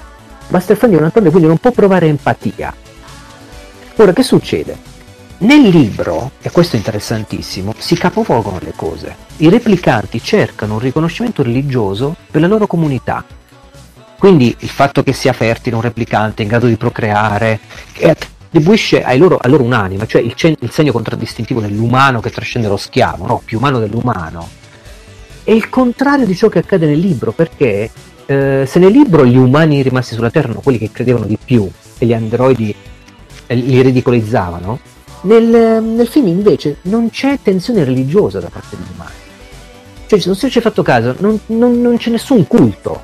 Non gliene frega proprio nulla agli umani di pensare credo in questo, credo in quest'altro. Non ci sono nemmeno i riferimenti che c'erano prima Blade Runner dove c'erano gli Hare Krishna che camminavano, sai, la, un po' la religione, il culto. Non ci sono chiese, non c'è nessun tipo di, di, addensa, di addensamento religioso. La religione la creano soltanto i replicanti, paradossalmente. E questa è una cosa che a me mi ha colpito tanto. Non so se hai fatto caso, questo ovviamente fra le righe, ma eh, la tensione... No, onestamente è una cosa a cui non ho pensato questa. Cioè, ok, sì, lui parla di anima e, e, e sarà anche che non avevo in mente il confronto col libro e quindi mi è spiccata meno la cosa. Sì. Eh, però sì, non è una roba che mi è rimasta particolarmente questa assenza di religione. Forse perché io l'assenza di religione, non, di religione non la noto, perché ottimo così, a posto. No, eh, non c'è questa tensione più che altro, sai, la, la, quasi che la ricerca spirituale la facciano i replicanti nel libro tramite la leader senza occhio del movimento, coalizziamoci, eccetera. Noi abbiamo un'anima, il miracolo. Il miracolo lo senti dire la parola miracolo da un replicante all'inizio, non da un umano. Cioè c'è questo aspetto quasi di estraniamento, mi dà, mi dà una sensazione strana proprio perché ne vanno a parlare gente sintetica. Sia miracolo che, che anima, entrambi i termini vengono usati da, da replicanti. Sì. Perché appunto e da un certo punto di vista, quando si vede l'assembramento di ribelli in divenire verso, prima della parte finale, diciamo, nel sotterraneo, lì dove che sono, sembrano un po' una setta, come sono abbigliati. Assolutamente, sì, sì, sì. sono loro ormai settari. Cioè. Ma, de- ma, del resto, forse, e in que- anche in questo sono estremamente umani, quando vivi in una situazione così difficile di oppressione, eccetera, sviluppare una visione religiosa è anche qualcosa a cui aggrapparti, no? Che ti aiuta. Sì, sì, sì, sì assolutamente. È quasi una um, costante psicologica normale quando hai bisogno di sviluppare questa eh, ideazione, se vogliamo, religiosa, che è presente tra l'altro anche in Ghost in the Shell, in altre grandi, uh, grandi opere dove c'è il tema del, del trascendere e dell'unione col tutto, mistica. Ora se vuoi è la rete dove tutti quanti ci si perde in una coscienza e si vaga nel mare magnum della rete. Vuoi che sia il miracolo, che quindi anche noi abbiamo un creatore, abbiamo legittimità di entrare nel regno degli umani, di Dio, e via cantando. Vuoi gli angeli, perché c'è anche Wallace, che non è, nos- non è un replicante, però li considera come angeli, sei dei doni, delle stelle, questi replicanti che nascono, purtroppo senza essere fertili per lui. E c'è questo aspetto qui, quindi molto molto grosso, che va a incastrarsi in Blade Runner. Beh, Quindi, poi c'è anche comunque il, il, il riallacciarsi a, a Rachel, Rachele, la Bibbia, comunque sì, c'è anche abbastanza esplicitato il, il discorso. Parliamo proprio, se leggi la scaletta arriva anche quel punto okay. lì. Ok. Dunque, siamo sul punto 5 della scaletta, Andrea. Ok. Stiamo procedendo bene, quindi andiamo via facile. Punto eh, molto caro, ti dico. Ok, l'agente K, agente K scusa, o Special K perché è uno speciale, e Joy, eh, l'artificiale nell'artificiale. Dunque, poi esistono videogiochi nell'universo di Blade Runner. Ricordiamo che qui siamo Ludens, un podcast probabilmente di intrattenimento eh, sull'intrattenimento videoludico, sulle nuove tecnologie, via cantando, quindi c'è anche questo riferimento. Dunque, ti vado a parlare prima del romanzo, poi ti lascio parlare su questo rapporto. Nel romanzo praticamente gli androidi sono utili, gli androidi replicanti chiamiamoli, dai, sono utili a chi emigra, ne viene assegnato uno ad ogni persona, così da essere d'aiuto, sostegno per affrontare la solitudine. Cioè tu devi andare in una colonia extramondo, ti diamo un androide per te, uno schiavo, ok? Per intenderci, fa tutto quello di cui hai bisogno, lui ti aiuta, così non ti senti solo. Pris, nel romanzo sempre, dice gli androidi soffrono la solitudine anche loro questo lo dice, mi sembra, uno degli abitanti della Terra che sta lì, se non lo stesso Decker, non mi ricordo adesso. Però dice gli androidi soffrono la solitudine anche loro. Ora, in 2049, in Blade Runner 2049, c'è una sovrapposizione di interazione affettiva fra un organismo artificiale che è replicante, l'agente K, e Joy, che è un costrutto olografico dotato di intelligenza virtuale, un po' come eh, la, mm, la, la, tipa di Spike Jones, Finn Spike Jones, Her, come si chiamava? Lei Samantha, giusto? Eh, non mi ricordo onestamente. Samantha, credo, sì. Quando, rende, quando, tu ti rendi conto di questo come spettatore, il senso di estraniamento è, è, totale, cioè un artificio nell'artificio, non un umano verso un umano, ma da parte di due costrutti realizzati da umani, replicanti e le intelligenze virtuali olografiche. Ora, la realtà virtuale oggi è entrata nelle nostre case, a meno che non si, tu, tu utilizzi smartphone, cardbox, eh, Google Box, come cavolo si chiamano, portarti con te un dispositivo VR di quelli avanzati non è ancora fattibile portarselo dietro insomma. Uh, 2049 però ci sta dicendo che in futuro la, la proiezione illusoria, cioè l'inganno percettivo che volontariamente uh, preferiremo abbracciare, potrebbe essere esterno, portatile, cioè l'illusione di, tramite ologrammi di un'invasione dello spazio reale piuttosto che quello interiore di un ambiente virtuale che ti spara nella retina, sulla retina direttamente le immagini che vuoi farti vedere. Ora, l'agente K, anche quando ha acquistato un, un device ad hoc, cioè si chiama, si chiama l'emanatore, lo chiamano in italiano, una cosa del genere, eh, si porta dietro il dispositivo come noi ci portiamo lo smartphone una console di videogiochi. Non a caso, nel doppiaggio italiano del film, Joy dice a K devi cancellarmi dalla console. Usa il termine console, magari in inglese deck, non lo so, Eh, non, so. non, non, ricordo, però non avevo notato riferimenti particolari a videogiochi. Cioè, eh, ok, sì, sì, infatti non è quello, tanto è che potrebbe essere un riferimento al, degli sceneggiatori all'idea di illusione ludica di un videogiocatore che il futuro, in futuro deciderà di abbracciare. Però nulla vieta che il tipo di tecnologia che vediamo in 2049 possa essere accompagnata anche da ologrammi legati a giochi di realtà aumentata, oltre che a una intelligenza virtuale che, che fa da compagnia come c'è la K, no? Del mm. resto, il logo Atari, secondo me, è lì a testimoniare non solo la continuità estetica di iconografica col film dell'82, ma anche il fatto che forse i videogiochi esistono ancora nel 2049. Ora, chiudo questo pippone e ti chiedo di parlarmi di questo rapporto perché poi ho anche altre cose da dire fra K, Joy, universo dei videogiochi, gli orogrammi, insomma, cosa ne pensi tu di tutto? Eh, prima piccola parentesi riguardo alla tecnologia, una cosa che ad alcuni mi sembra non sia piaciuta perché risul- non risulta troppo fantascientifica. Eh. Secondo me hanno fatto un lavorone anche nell'ottica del il primo Blade Runner era un 2020, quando è che era? Sì, 2019. 2019, immaginato 30 anni fa, e che come spesso accade in questi casi è... Eh, non ci siamo arrivati nelle cose più spettacolari, i replicanti, le auto volanti, eccetera, però poi in realtà siamo molto più avanti nella tecnologia spicciola, cioè i monitor, i computer, tutte queste cose qui. Aspetta, però mancano ancora due anni, eh, che ne sai? Può succedere di tutto. Per carità. e sono stati molto bravi, secondo me, in Blade Runner 2049 a inventarsi un 2049 che dal punto di vista tecnologico non è una proiezione di dove siamo adesso nel 2020, ma è una proiezione del 2020 che si erano immaginati 30 anni fa. Sì, sì. Partono da quello. Quindi da un 2020 in cui i monitor sono ancora dei tubi catodici, per dire. Certo, e, certo. E, e, che nel 2049 non lo, magari non, saranno, non ci saranno più tubi catodici, però ci sarà della roba che nasce da quella tecnologia lì nel 2020. Comunque, vabbè, questa era una parentesi. Allora, a me è piaciuto moltissimo, è, un, è, uno degli aspetti che più mi hanno convinto, sia a livello di trovate visive, sia come coinvolgimento emotivo, sia anche poi come pippe mentali a posteriori sui sì. temi che racconta. Perché a un livello più superficiale, proprio quello basico, è ovvio che ha l'impatto dell'amore super romanticizzato. Poi io sono un romantico, mi piacciono queste cose. Eh, l'amore impossibile che nasce dove non dovrebbe nascere, i due personaggi artificiali, uno che fa fatica a provare emozioni, l'altro che non sai manco se dovrebbe averle perché è un programma, hai comprato. E, e, che si sviluppa invece questa passione fortissima. Cioè, è forte anche a livello di emozioni che evoca, qua, qua, poi pure nei momenti in cui. Eh, hanno tra virgolette dei contatti, la scena sul tetto, con lei che non è tangibile ma simula la pioggia che le scorre sopra e fanno finta di toccarsi. Eh, e, e, la stessa scena di sesso, che pure è una rielaborazione di qualcosa che si era visto appunto in Her, in lei, ma visivamente secondo me con delle trovate particolari, originali, molto, molto belle.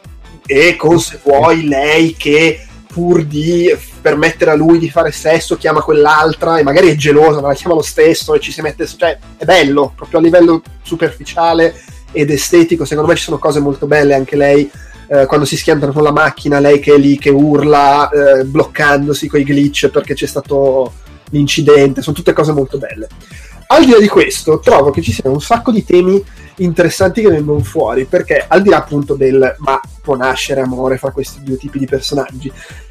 C'è un discorso di base che è loro due magari anzi io sono abbastanza convinto che siano entrambi convinti di quello che stanno provando. Lui si, è convinto di essere innamorato di lei e lei è convinta di essere innamorata di lui.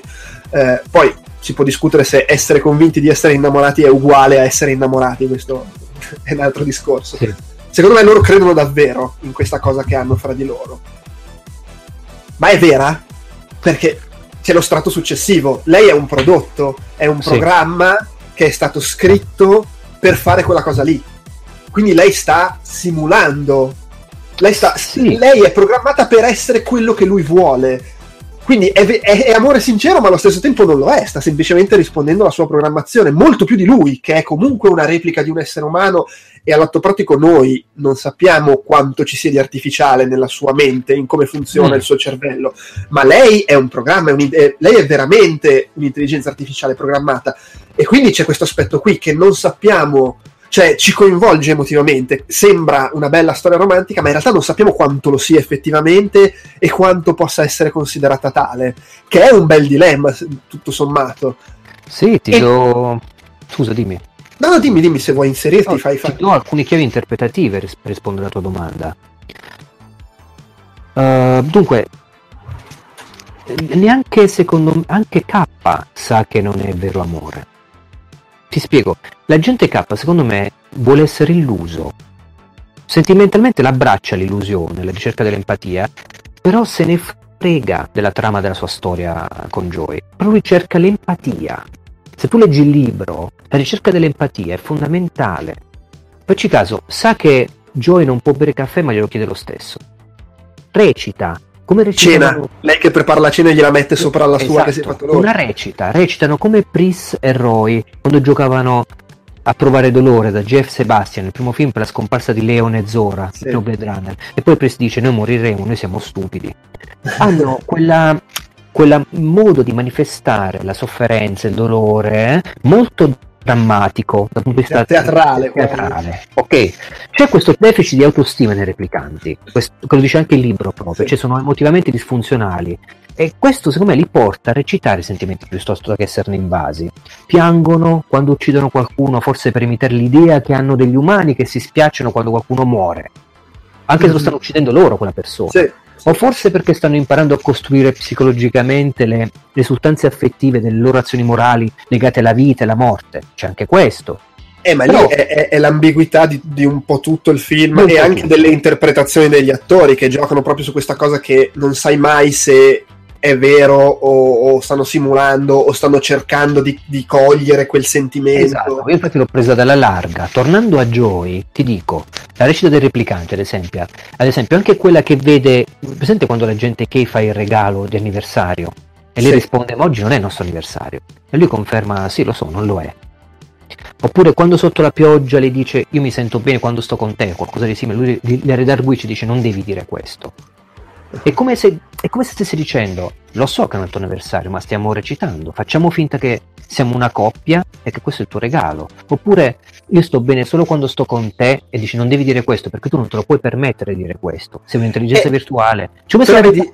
nelle righe ogni volta e la istruisse su cosa è reale e cosa non. Il replicante vedi, è, è, è, è anche lì l'ambiguità perché puoi dare sicuramente questa lettura qui, oppure puoi leggerle come invece frasi molto romantiche, lui che dice non è il nostro anniversario ma non ce n'è bisogno per fare questa cosa qui bella che stiamo facendo, oppure lei dice io sono felice quando sono con sì. te e, e, lui le dice non devi dire così perché le sta dicendo devi avere una tua autoconsapevolezza, devi affermarti come persona al di fuori della tua dipendenza sì. da me. Sì. È, ambiguo, è bello che giochi su questo filo. Esatto. Ehm, l'abbracciare l'illusione che sia vero. Ecco, per me è questo l'aspetto videoludico e mi fa pensare, per portarlo nel discorso dei videogiochi, come se in futuro l'inganno, cioè l'inganno che noi abbracciamo quando giochiamo, credendo che sia vero partecipando, no? proiettandoci nel gioco, eh, si passi dall'interno, dallo stare davanti a uno schermo all'esterno, una proiezione olografica che invade l'ambiente reale. E quindi sarà una recita, perché il videogioco già adesso viene considerato un teatro di recita, ma una recita davvero dove noi giochiamo a fare gli attori, abbiamo qualcuno che ci intrattiene, che occupa fisicamente in maniera virtuale, perché poi hai visto no, i ologrammi sono trapassabili, sono eh, trasparenti, no? incorporei. Quindi avremo delle sorte di fantasmi che recitano all'interno della nostra vita, come accadeva in, ripeto, in Spike Jones con Her, però solo dal punto di vista virtuale, eh, con la voce. Tra l'altro, non so se hai notato, eh, Andrea, io li ho chiamati prestacorpo. In Spike Jones in Her c'era una ragazza, cioè l'intelligenza virtuale cosa ha fatto? Sta Samantha ha chiesto, uh, io voglio stare con te, eccetera, e quindi chiama una ragazza che amava prestare corpi per queste storie virtuali fra un umano e, un, e una intelligenza virtuale. È la stessa cosa che fa Joy. Identica. Chiama una persona dall'esterno, la fa entrare a casa, soltanto che ci si sovrappone, questa è bellissima sta cosa, in modo da sincronizzarsi e fa- dare l'illusione a Kay, si parla sempre di illusione, che ci sia lei a toccare davvero lui fisicamente, non una prostituta. Sì. Uh, questi aspetti sono tutti mm, legati a un aspetto diciamo funzionale. Mol, molto bella quella scena anche a livello visivo, tra l'altro.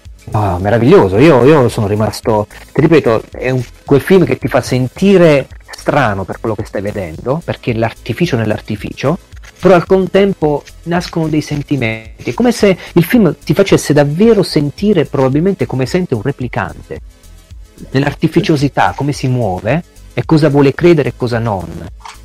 Uh, è bellissimo, cioè dal tuo punto di vista devi soltanto abbassarti e dire ok ci sto traendo delle cose che eh, sì, sì. Uh, poi su, su, sempre sul rapporto fra loro due cioè aspetta volevi finire di dire qualcosa? no no no ho detto tutto vai ci sono secondo, secondo me poi ci sono degli strati superiori nel senso che ok noi non, non, sappiamo dove finisce la recita e dove comincia il crederci davvero il provare davvero quei sentimenti quindi vabbè, ognuno dà la sua lettura mettiamola così sì, sì. però comunque c'è uno strato successivo nel senso che innanzitutto Mentre il film non esplicita mai se lei è consapevole di questa sua natura di prodotto, di recita, eccetera. Perché sì, da un lato lo è, ma dall'altro non ci dice so che i miei sentimenti sono finti. Per quello che ne sappiamo, lei ci crede davvero. Tant'è che nella scena dell'incidente in auto, quando precipitano, lui è svenuto e lei continua nella recita. Continua nella recita perché è veramente innamorato o continua nella recita perché è programmata per farlo a prescindere che lui la veda o meno? Non lo sappiamo. Però sappiamo, il film ce lo dice chiaro, sappiamo che lui lo sa.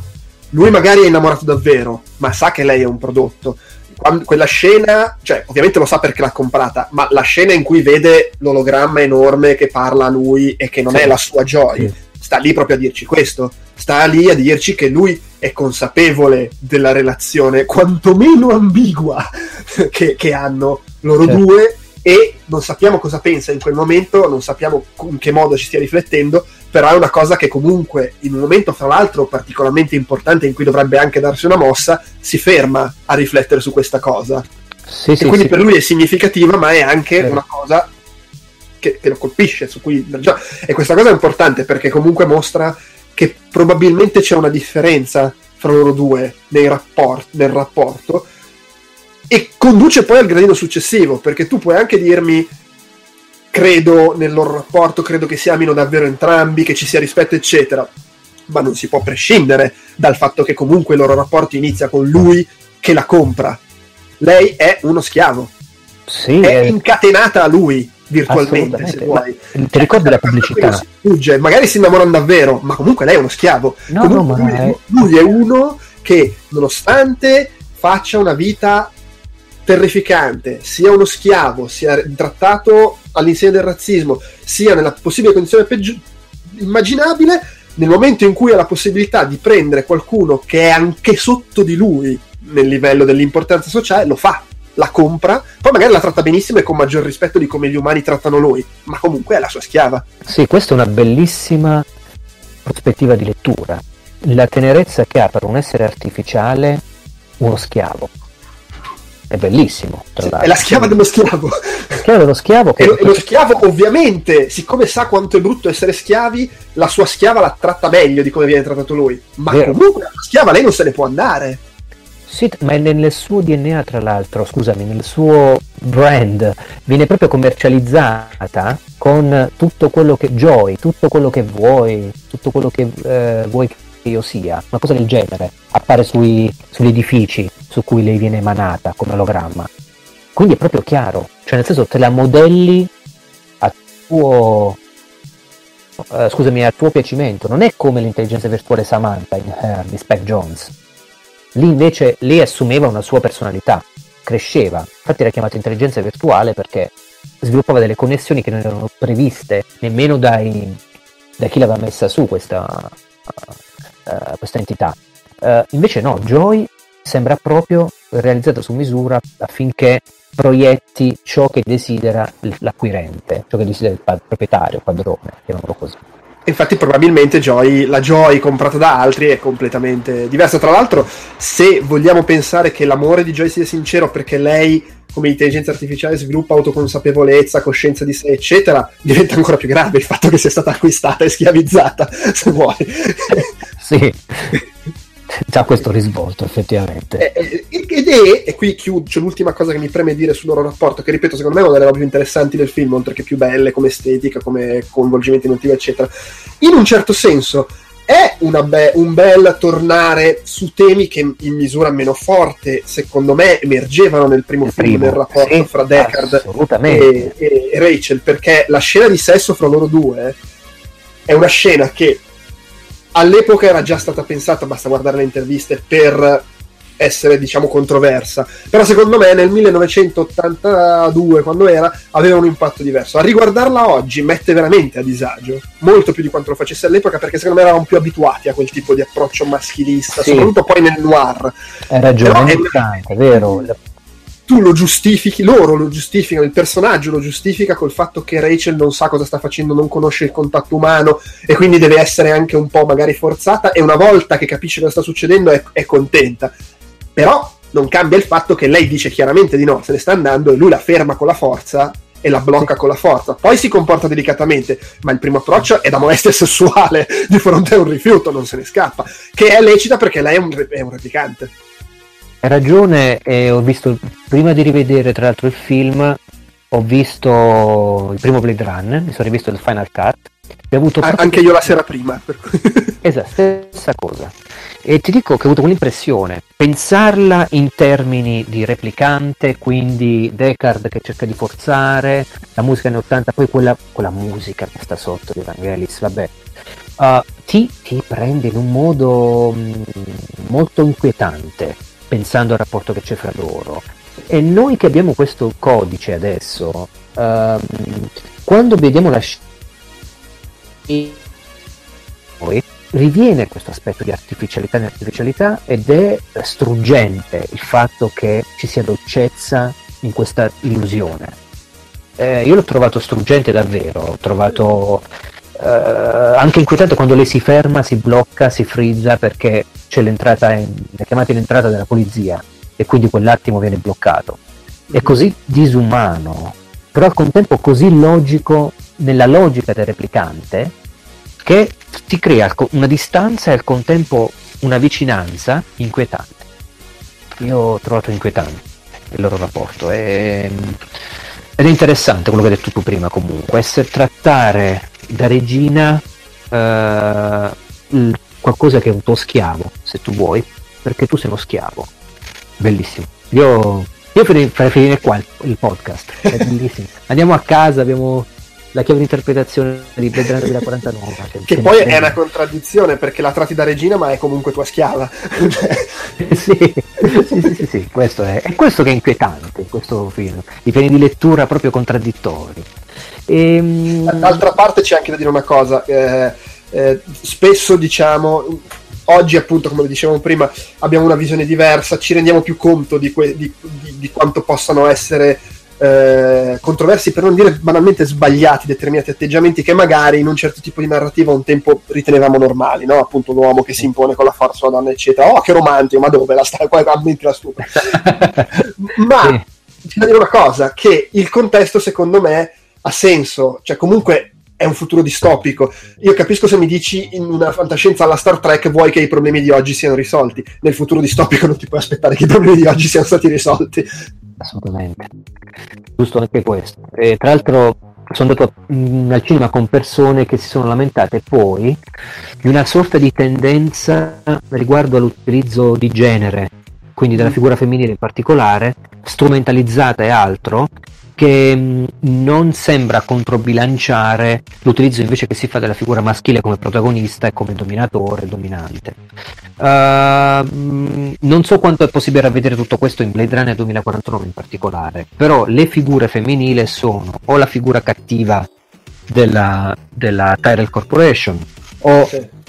la Uh, figura della donna che comanda autoritaria nell'ufficio di polizia che tenta di approfittare del replicante Joy o gli oggetti sessuali, fondamentalmente. Esatto, o gli oggetti sessuali se vuoi. Uh, Rachel, che alla fine non ce la fa e muore, fondamentalmente ha dato il figlio, questa è la sua funzione, uh, Rick Deckard doveva scappare, ok?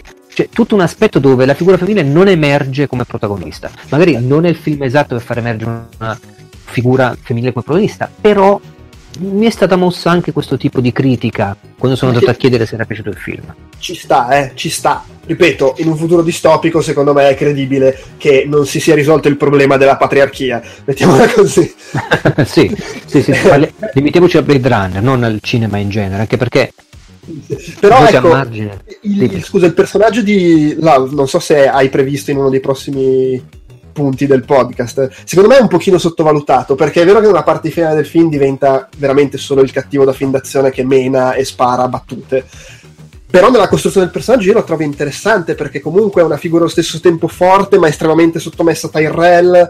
Eh, è una figura, sì, è l'antagonista, ma come spesso accade in Blade Runner non è strettamente malvagia. Lei semplicemente ha questo miraggio della, della, procreazione che può cambiare tutto e lo insegue con tutte le forze eh, e con in più questa presenza ossessiva, non di Tyrell, scusa, di Wallace sopra di lei che la, sì. che la controlla. Secondo me non è un brutto personaggio, ripeto, con tutto che ovviamente poi ti rimane in testa che nella parte finale diventa, sembra il cattivo di un film con Steven Seagal. sì. Ma fino a lì, fino a che non inizia l'azione, io l'ho trovata interessante anche lei come, come costruzione.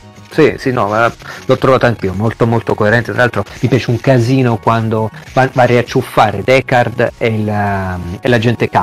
E la prima cosa che dice quando entra, questi là stanno a terra dopo l'esplosione del missile dentro l'appartamento, uh, gli dice in italiano non si fa. dice questo lei all'agente K, non si fa. non sono inglese come hanno con me l'originale, però eh, mi è piaciuto come dire io conosco cosa si deve fare di giusto e cosa di sbagliato e questo non si fa come se rimproverassi un bimbo che ha cercato di scappare. Comunque, eh, volevo aprire una parentesi, Andrea. Tu hai un dispositivo di realtà virtuale a casa? Giochi con... Uh, no, oddio, ho il, il, il coso di cartone di Google okay, okay. e ho quello di di Samsung perché mi è stato dato quando era una fiera, però non avendo un telefono Samsung non lo posso sfruttare granché, cioè posso, posso comunque infilarci dentro il mio telefono ma non posso utilizzare le sue okay. funzioni specifiche. Okay. Eh, ti chiedevo se hai mai giocato per diverse ore a titoli in immersione sensoriale strutturati quindi ti parlo proprio di giochi grossi. Dei... No, la mia esperienza con la realtà virtuale è solo di demo, cose provate in fiera e altre robe okay. del genere. Allora, io ho notato questo, da quando la tecnologia della realtà virtuale, e questo è un discorso che in Ludens abbiamo, stiamo riprendendo molto, eh, facciamo anche molte video recensioni video analisi in realtà virtuale proprio per questo. La realtà virtuale la stiamo veramente portando, noi che siamo un po' del settore, cerchiamo di, di far conoscere, di diffondere uh, questa tecnologia in maniera molto anche popolare, uh, la stiamo portando molto sull'aspetto ludico, tralasciando degli aspetti di implicazione proprio di ridefinizione sensoriale uh, perché la tecnologia ti cambia, non c'è un cazzo da fare, nel senso se io voglio giocare con uh, adesso a Silent Hill sul mio 14 pollici, non avrò la stessa esperienza estetica di partecipazione se ci gioco uh, con un revisore di realtà virtuale, ma proprio dal punto di vista strutturale, di gameplay, di come si può strutturare anche il gioco con una nuova tecnologia, è totalmente diverso. Ora, io mi sono reso conto che vivendo molto gli aspetti dei giochi spaziali, aerei, mi piacciono molto i giochi in cui sei libero di volare, volte io gioco, che ne so, a Eve Valkyrie, per fare un po' di pubblicità, perché eh, mi piace navigare in alcuni paesaggi in cui non c'è da fare nulla, perché ho già risolto eh, quello che chiede quel livello di gioco, cioè tipo scovare delle registrazioni. Quindi tu ci puoi tornare soltanto per vagare fra asteroidi, satelliti, roba in rovina, senza fare nulla, semplicemente stare in un'astronave e vagare.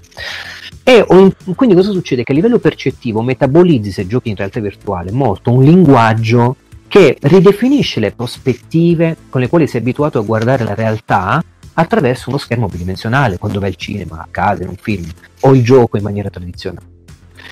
Mi è successo che um, fatto esperienza che so di un Min Valkyrie, Bound, eccetera, mi sono reso conto che Blade Runner è uno di quei film che possono essere visti più volte sono stati visti più volte proprio perché l'esperienza estetica e statica che ti dà un ambiente, il suo ambiente, la luce, la pioggia, la fotografia, la musica, eccetera, è una questione di suggestione più che di trama. Cioè di trama a un certo punto ti interessa anche poco, tu vuoi vivere un'esperienza con Blade Runner al cinema, un'esperienza estetica abbracciante.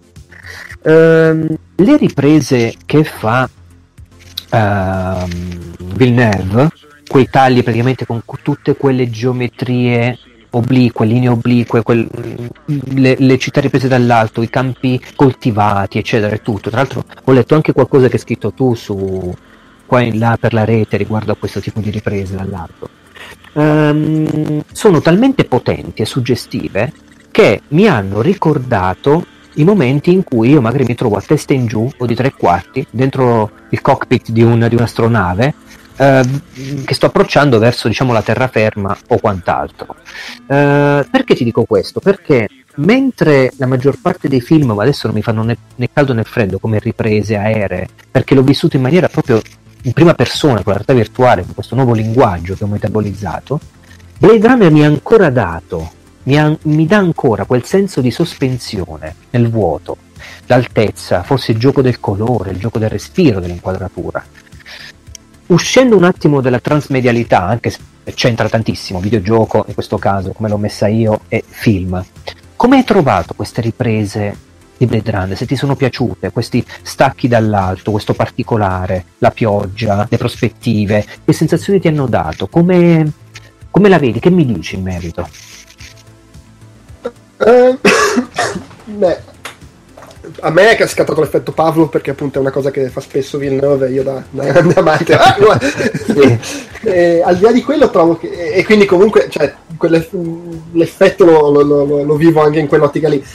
Eh, e a parte che a me è piaciuto tantissimo l'inquadratura dall'alto che c'è all'inizio eh, che sta in, quando sta andando da Batista, insomma, dal primo replicante, e ci sono tipo dei container, degli edifici sì, dall'alto, ma sembrano quelle immagini da, dall'aereo della campagna americana. Sembra, ha, la stessa struttura dei campi coltivati americani e invece sono container, che, che, è un po' il simbolo di come si è evoluta la Terra in questo mondo. Sta nel libro, eh?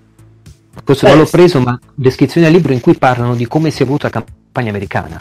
Cioè così, container di, uh, di, raccolta fondamentalmente di palta dappertutto. C'è un capitolo molto bello, scusa, questo a margine per chi vuole interessarsi al libro, sul vuoto, il silenzio, la percezione del vuoto che si ha in questo mondo in cui tutto è ridotto praticamente a palta e c'è proprio un capitolo in particolare che è il capitolo, vabbè, pagina 29 e 30, quindi il capitolo 2 se non sbaglio, sì, eh, in cui parla di questo. Quindi chi volesse andare a leggere il romanzo per ritrovare alcuni aspetti di quello che stai scrivendo, Andrea è sul romanzo Blade Runner di Philip Dick. Perdonami, scusami. No, no. Eh, al di là di quello, trovo che eh, dia sempre questa sensazione cioè, ti dà proprio il senso della solitudine umana, questa inquadratura sul vuoto dall'altito, eh, di, di quanto alla fine eh, di, parlo sia di Blade Runner ma anche di Villeneuve, anche nei film quelli magari un po' più passionali di Villeneuve, a parte che è una questione di punto di vista, io trovo che Arrival sia estremamente passionale, un sacco di gente mi dice che lo trova freddo, quindi poi alla fine diventa complicato. Eh, c'è sempre un po' questa sensazione che ti dica, sì, tu hai i tuoi rapporti umani, magari sono anche fortissimi, però poi nella lotta, nella lotta che stai affrontando, qualunque essa sia, sei solo sì. E, e, tutti in sto film sono soli, cioè, non ce n'è uno che abbia un rapporto umano dignitoso in sto Blade Runner 2049. E, e secondo me quelle inquadrature sono proprio la, la, quasi la didascalia di questo concetto qua. Eh, Vero. Del, del, fatto che siamo soli nel, nel, nel fare, nell'inseguire qualsiasi cosa sia che stiamo inseguendo eh, e anche se la inseguiamo insieme a qualcun altro e c'è un rapporto strettissimo, poi però quando arrivi al dunque sei tu, non sei tu e un altro. Sì, sì, chiaro, è, è molto, ha quasi una prospettiva esistenziale quello che dici, ma giustamente motivata, anche se vuoi in maniera didascalica, da quel tipo di sapore che danno le inquadrature, quelle iniziali, che tra l'altro sembra quasi di non stare a vedere quello che stai vedendo, sembra quasi una sorta di qualcosa di avulso da Blade Runner legato quasi a Star Wars, un film di fantascienza ambientato nello spazio, se vuoi, quando in realtà si tratta né di un'astronave né di una cosa spaziale, ma una cosa tristemente terrestre. Ecco. Tra l'altro, in, in, in due film in cui si parla continuamente di colonie extramondo, ma non ci hanno mai fatto vedere cosa ci sia fuori dal pianeta Terra. Guarda, meraviglioso. Io lo dico sempre, ripeto sempre: Blade Runner è il film che riesce a evocare, a dirti senza farti vedere. Non c'è un circuito che esce da un robot nel film anche dell'82, no, potevano esserci circuiti, robot oltre ai replicanti, non c'è nulla. Beh, d'altra cioè, parte è anche di questa cosa ne abbiamo, ne discusso un sacco su Facebook, ma in effetti tutto quello che ci hanno fatto vedere a oggi è nell'83 che c'è quello che crea gli, gli occhi nei, nei vasi eh, sì. con le soluzioni biologiche, biologiche, ma in effetti è anche devo, cioè, penso, suppongo che siano al limite dei cloni replicanti. Del resto, se avessero dentro pezzi di metallo circuiti, gli fai una radiografia, non c'è bisogno di fare il test void camp per capire che sono replicanti. Anche questo è vero, anche questo hai ragione. Hai ragione. E... Basta un metal detector, voglio dire. sì, sì. Se vuoi, la cosa più tecnologica che c'è nel 2049 è proprio il sistema di proiezione olografica uh, della Tyrell, perché poi è un prodotto Tyrell, se tu hai fatto caso, eh, perché lei quando poi viene distrutto dice soddisfatta dei nostri prodotti, dice la cattivona, no? Eh, quindi c'hanno questo, e, e però non altro, non, c'è altro, è una, una tecnologia pervasiva, invasiva, ma al contempo molto mimetizzata, molto discreta. Mi è sempre piaciuto questo Blade Runner, tra l'altro, lo trovo molto elegante. Um, chiusa questa parentesi, che ti volevo soltanto così parlare un po' dell'estetica e quant'altro, parliamo del grande messaggio di Blade Runner, che è l'amore che trascende e si fa miracolo. Questo è il grande messaggio di Blade Runner 2049. Uh, io, l'ho, io ho definito il trionfo della vita, cioè che sia virtuale o meno, uh, Blade Runner 2049 è il trionfo dell'amore. Uh, lo testimoniavano Deckard e Rachel nel primo, il trionfo quindi del sentimento, Qua c'è la vita generata in tutte le sue forme, nasce da qualsiasi espressione tu la possa declinare. Un androide per un umano, un umano per un androide, un androide per un costume artificiale, una intelligenza virtuale per un replicante, c'è qualcosa che comunque trionfa. Il fiore che nasce, la vita che sorge da un utero sterile, quello biblico di Rachele, uh, tutto, tutto, questo si mischia ovviamente alla fotografia splendida, tutto come diciamo Villeneuve ha voluto curare uh, questa sospensione quasi metafisica appunto negli spazi, le riprese aeree, le geometrie così oblique. Dimmi un po' tu cosa ne pensi di questo miracolo, di questo amore, qual è il messaggio che pervade, mh, mm, prescindendo dalle sottotrame, dai, dai, dai, i subtopic che si possono creare, il grande messaggio, secondo te, per Andrea Maderna di Blade Runner 2049? Sai che non lo so. Anche perché io ho l'impressione che mentre eh, il primo film era una storia molto personale che faceva da specchio per una serie di tematiche politiche, sociali, universali, ma comunque nella sostanza era una storia molto personale. Ho l'impressione che invece al 2049 interessi molto di più parlare del mondo eh, e, e, sia una storia meno personale, tant'è che poi il protagonista della storia a un certo punto gli viene detto no ma guarda che non sei tu il protagonista. Ah ok scusate. Sì. che, che, che, che, tra l'altro è bellissimo quello scherzo che dice eh, ah pensavi di essere tu? Ma veramente? Vabbè tranquillo comunque ci siamo passati tutti cioè non è l'unico neanche nell'aver creduto di essere lui perché tutti gli altri a un certo punto hanno creduto di essere loro. Veramente schiaffo contro schiaffo. E, ed è tra l'altro il film racconta la sua storia, perché poi Deckard entra in gioco molto avanti, sì. ma arrivato alla fine, l'ultima inquadratura non ce l'ha manco lui, perché la, la dà comunque a Deckard e, e, e, alla figlia. Quindi cioè, mi sembra che sia proprio più un voler raccontare il mondo attorno e anche per questo forse diventa meno importante, mentre nel primo film poi comunque l'amore era quello che guidava le, da un certo punto in poi le azioni del protagonista. Sì, sì. Qui l'amore c'è, ma appunto siamo stati un quarto d'ora a discutere del fatto che sia amore artificiale il suo, non sai se è vero o finto, eh? c'è l'amore di un padre per una figlia al massimo. Certo. Che certo. è quello che poi muove tutto dietro le quinte, perché poi appunto no, non lo so, non saprei. Sicuramente quello che dice il film è che, eh, ripeto, non è importante chi è replicante o chi no, perché alla fine siamo uguali. Porca miseria, fanno pure i figli, saremo ben uguali a sto punto. Quindi magari l'amore in quel senso, nel senso l'amore che ti porta anche alla procreazione, allo sconfiggere, se vuoi, quelle che sarebbero le, le tue caratteristiche fondanti, può cambiare il mondo. Però non so se c'è questa visione così incentrata sull'amore, non, non so se ce l'ho vista. Con tutto che a me la parte finale ha, ha abbastanza commosso, sia il, come si conclude la storia di, di, di, di K o Joe, sì. sia poi per questioni anche magari di coinvolgimento da, da mio padre, oltretutto di, di, di, femmina, quindi a maggior ragione le, Harrison Ford che ritrova la figlia, e, sì. perché poi viverle, cioè, la, la, cosa che, che, sto notando, scusa se mi concedo questa divagazione, vai, vai. Padre, eh, e ripeto, nello specifico da mio padre di bambina, è che al contrario di altri che conosco, non vivo tanto il fatto, ah, non posso vedere il film che parla di pedofilia, ah, non si dovrebbe fare il film con i bambini, ma voi non me ne frega niente. Però, ovviamente, la lettura mia personale diventa molto più forte di determinate cose e allora, per esempio, qui eh, vedo quella scena e penso, minchia, non avere mai conosciuto tua figlia, che roba allucinante.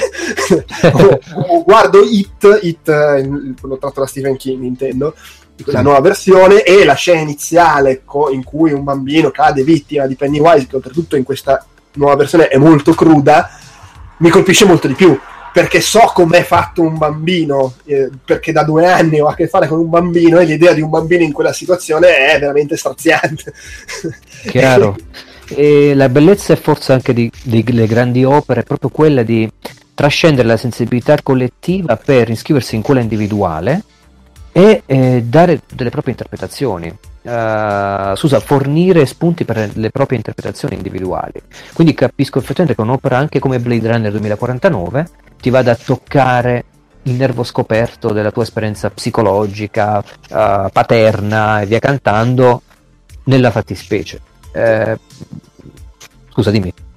No, stavo pensando che mi colpisce di questo film che, pur essendo, ripeto, secondo me un film che si, che si concentra meno sul privato, tra virgolette, sul, sul personale, più sul raccontare tutte le, di, le diramazioni, tu, tutti questi temi di cui abbiamo, abbiamo parlato, oltretutto poi senza mai dirli, metterli giù in maniera definitiva, sempre gettandoli e lasciandoli alla lettura, e anche per il modo in cui lascia andare le cose. Wallace lo introduce, gli dà quei pochi minuti, lo usa per spiegare due cose, far vedere questo creativo folle e poi scompare, non abbiamo nulla di definitivo su di lui, così come i ribelli te li fa vedere e vabbè, via, perché dice io comunque stavo raccontando una storia di cui loro sono satelliti, tangenti, mi, mi interessa concludere sì. quello che c'è da concludere.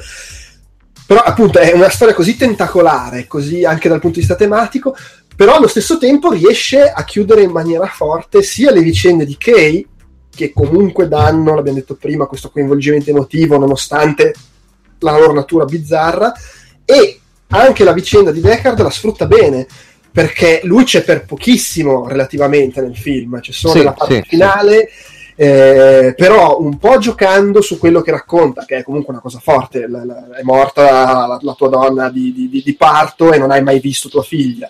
Un po' giocando sul lascito del vecchio film, riesce a tirar fuori due o tre sequenze che sono obiettivamente molto, sono molto forti emotivamente senza secondo me risultare stucchevoli.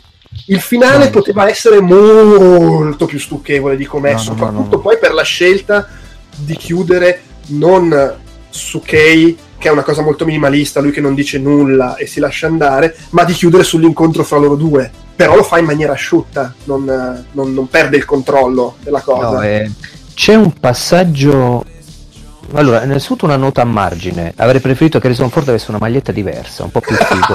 Invece sembra quasi tipo. La prima cosa che mi metto addosso è recito. Ok, va bene, dai, che c'è questa maglietta grigia, l'ha lavata mia moglie. Tac, mi mette, si mette questa maglietta e recita.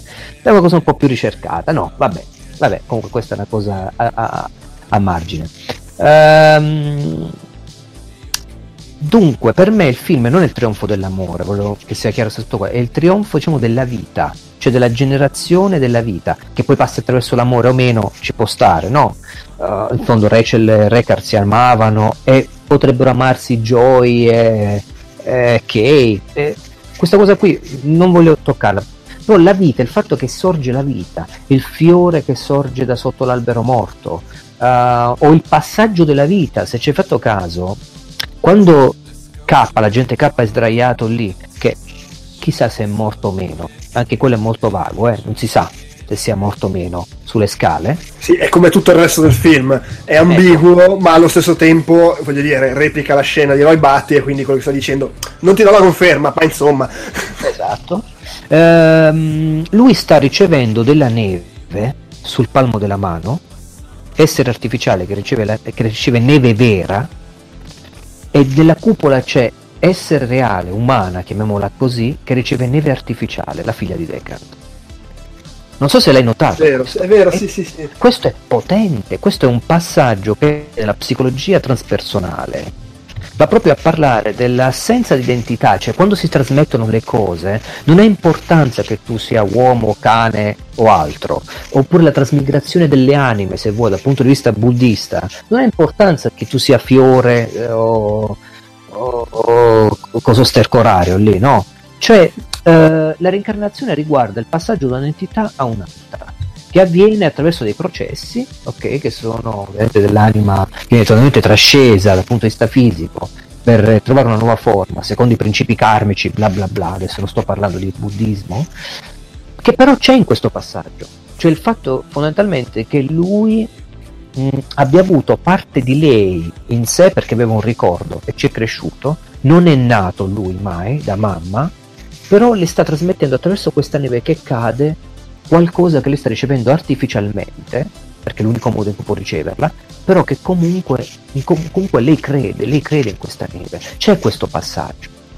È come se in qualche modo anche K è stato figlio di Deckard per un certo momento, fino a quando ci ha creduto, fino a quando ha pensato che i ricordi fossero reali. Poi, ovviamente, dopo che tutto è stato scoperto, c'è questo passaggio, ma l'incontro fra virtuale e reale attraverso questa neve e la figlia e, e K che stanno subendo la stessa azione, ricevere la neve addosso, secondo me è potente.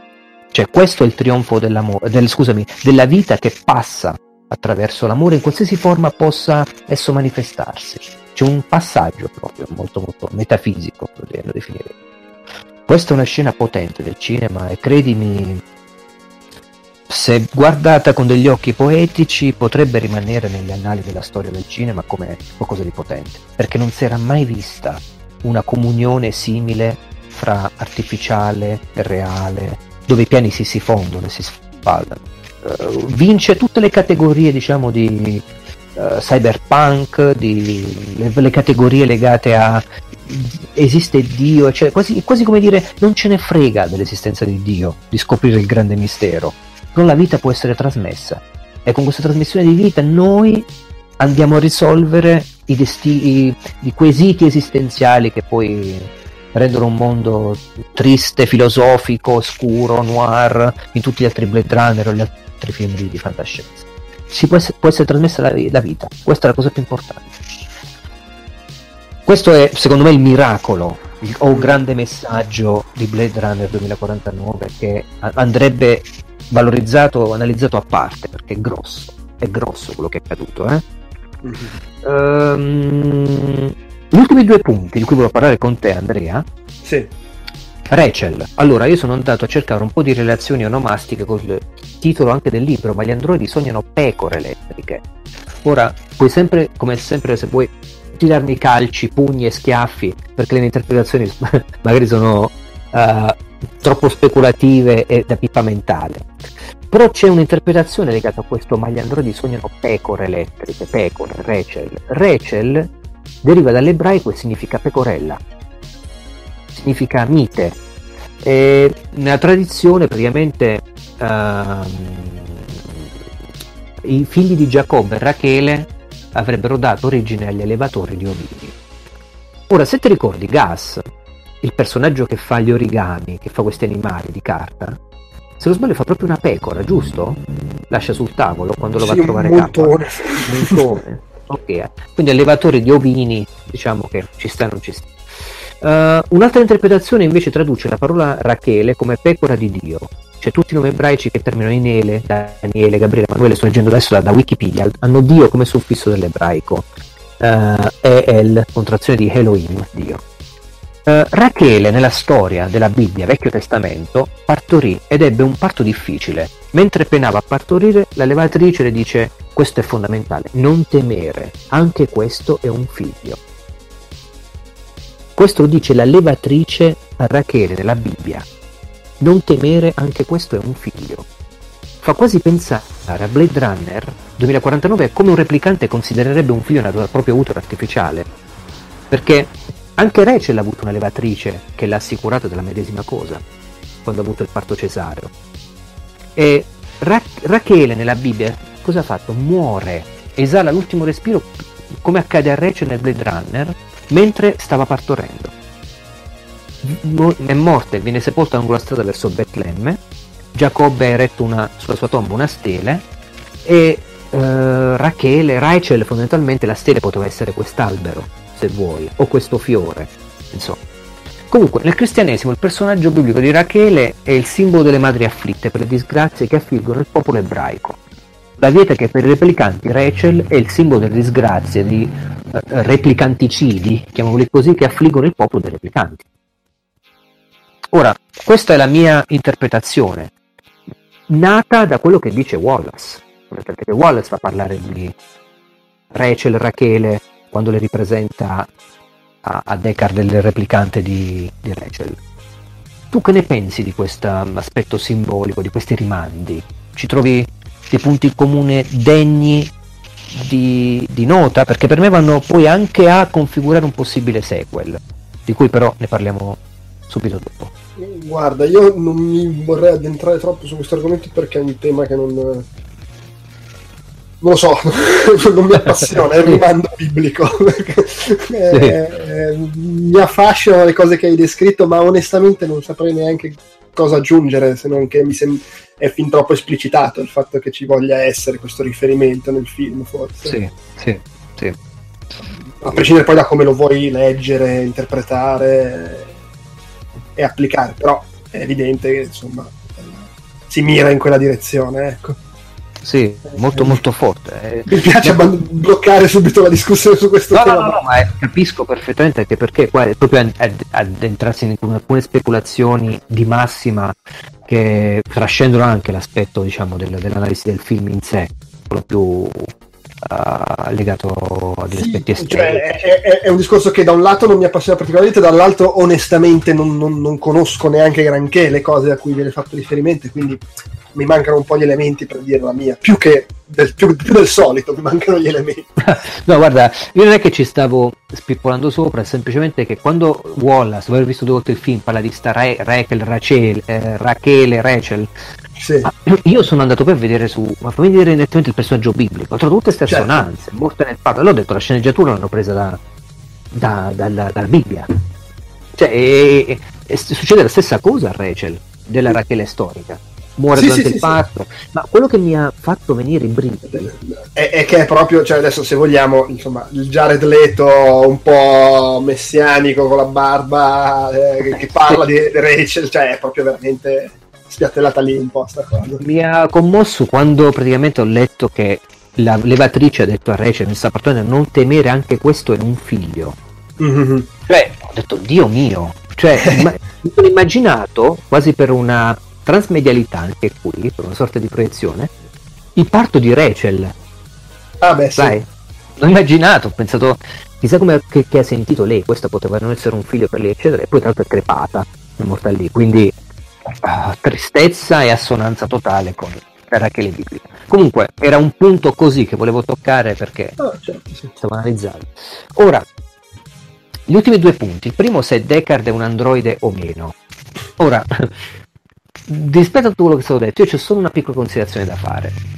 Dunque, il fatto che lui stia, stia vivendo da solo in quell'edificio gigantesco, questo, il can casino fondamentalmente, infatti tutte le statue che si vedono lì non è che sono piazzate lì, io ho sentito pure dire alle donne che si guardano queste statue di donne che si baciano, bocca aperta, lasciva, lussuriosa, fondamentalmente anche perché sta in uh, dove sta? Las Vegas dove cavolo sì, sta? Las Vegas, Las Vegas. Ecco, quindi cioè, c'è il fatto che c'è questa ostentazione del corpo femminile del sesso certo, uh, sì. i soldi, droga, rock and roll ora sta in un edificio vuoto perché anche nel romanzo ci dice um, Philip, Dick, Philip Dick scrive che la gente vive da sola un intero appartamento tutto per loro in un romanzo, come lo stesso Jeff Sebastian, già nell'82, certo, sì, sì. sta lì.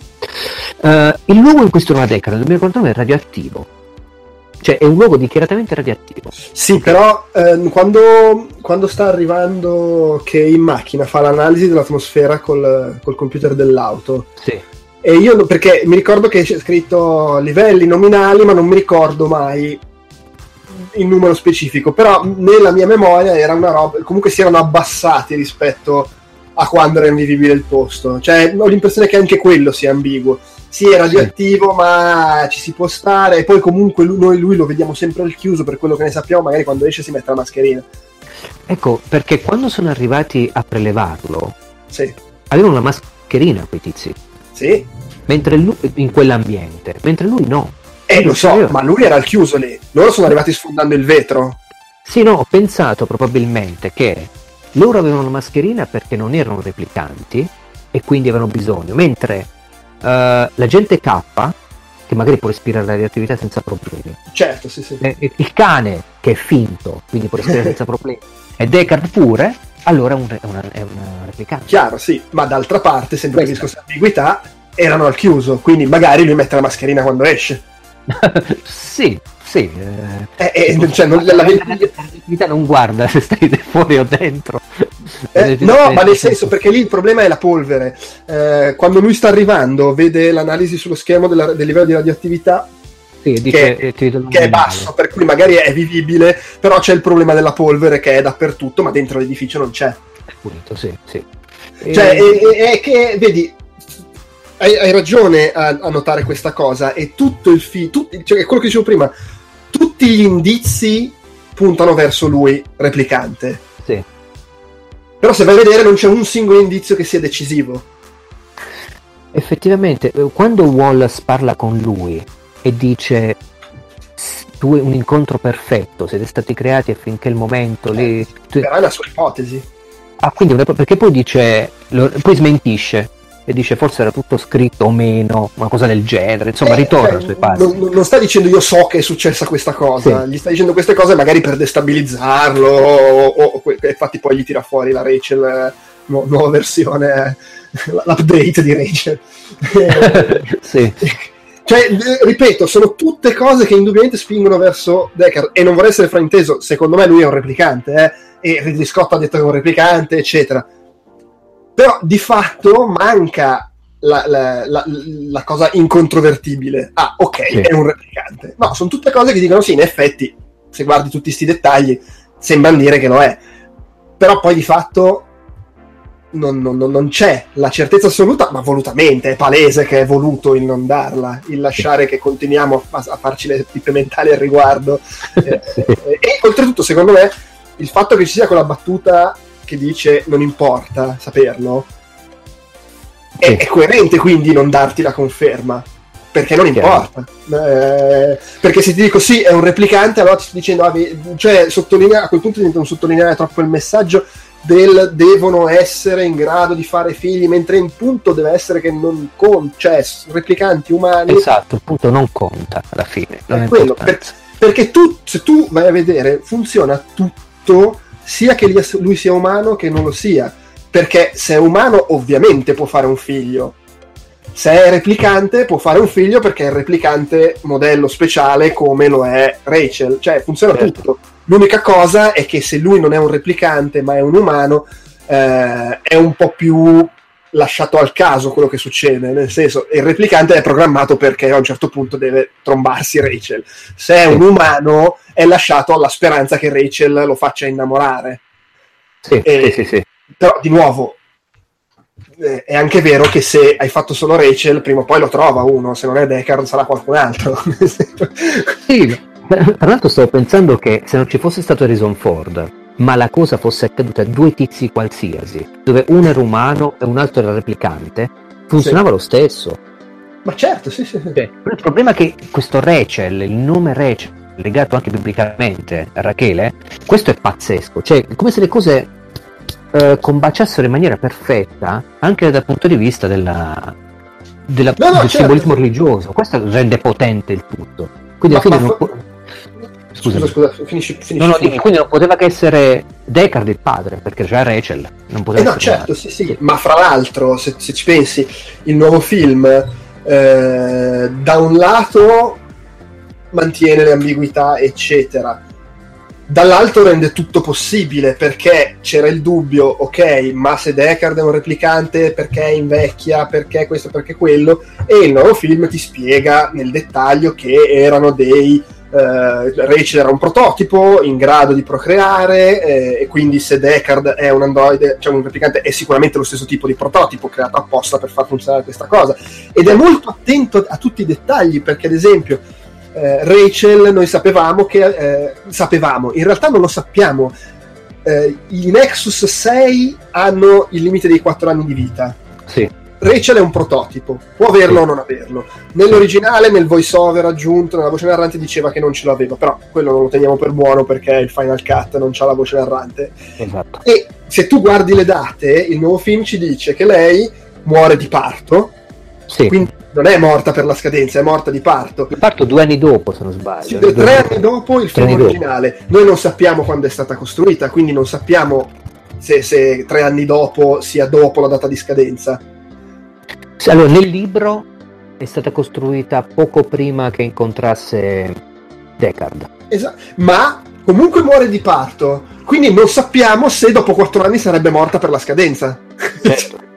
Eh, non lo sappiamo. rimane- rimangono possibili tutte le. cioè è, è anche quello il, il bello. eh, tutte le ambiguità rimangono, ci sono solo molti più indizi per suggerirti una cosa piuttosto che l'altra. Hanno fatto un ottimo lavoro. Tra l'altro una domanda anche provocazione. Visto che gli animali sono così preziosi in Blade Runner, nel, nel libro addirittura devi averne uno se no è considerato sinonimo di antiempatia e vieni guardato male, no? Ehm, la colomba che c'ha in mano Rutger Hauer nella scena finale di Blade Runner, una, una colomba, una colombella bianca, è artificiale o reale? non lo so. Non so, tra, l'altro, tra l'altro nel film originale non mi sembra ci sia questa cosa nel seguito, probabilmente perché sono modelli nuovi, non lo so. C'era questa cosa che tutti i replicanti avevano almeno un'inquadratura in cui si vedeva l'occhio con la pupilla, col riflesso sulla pupilla.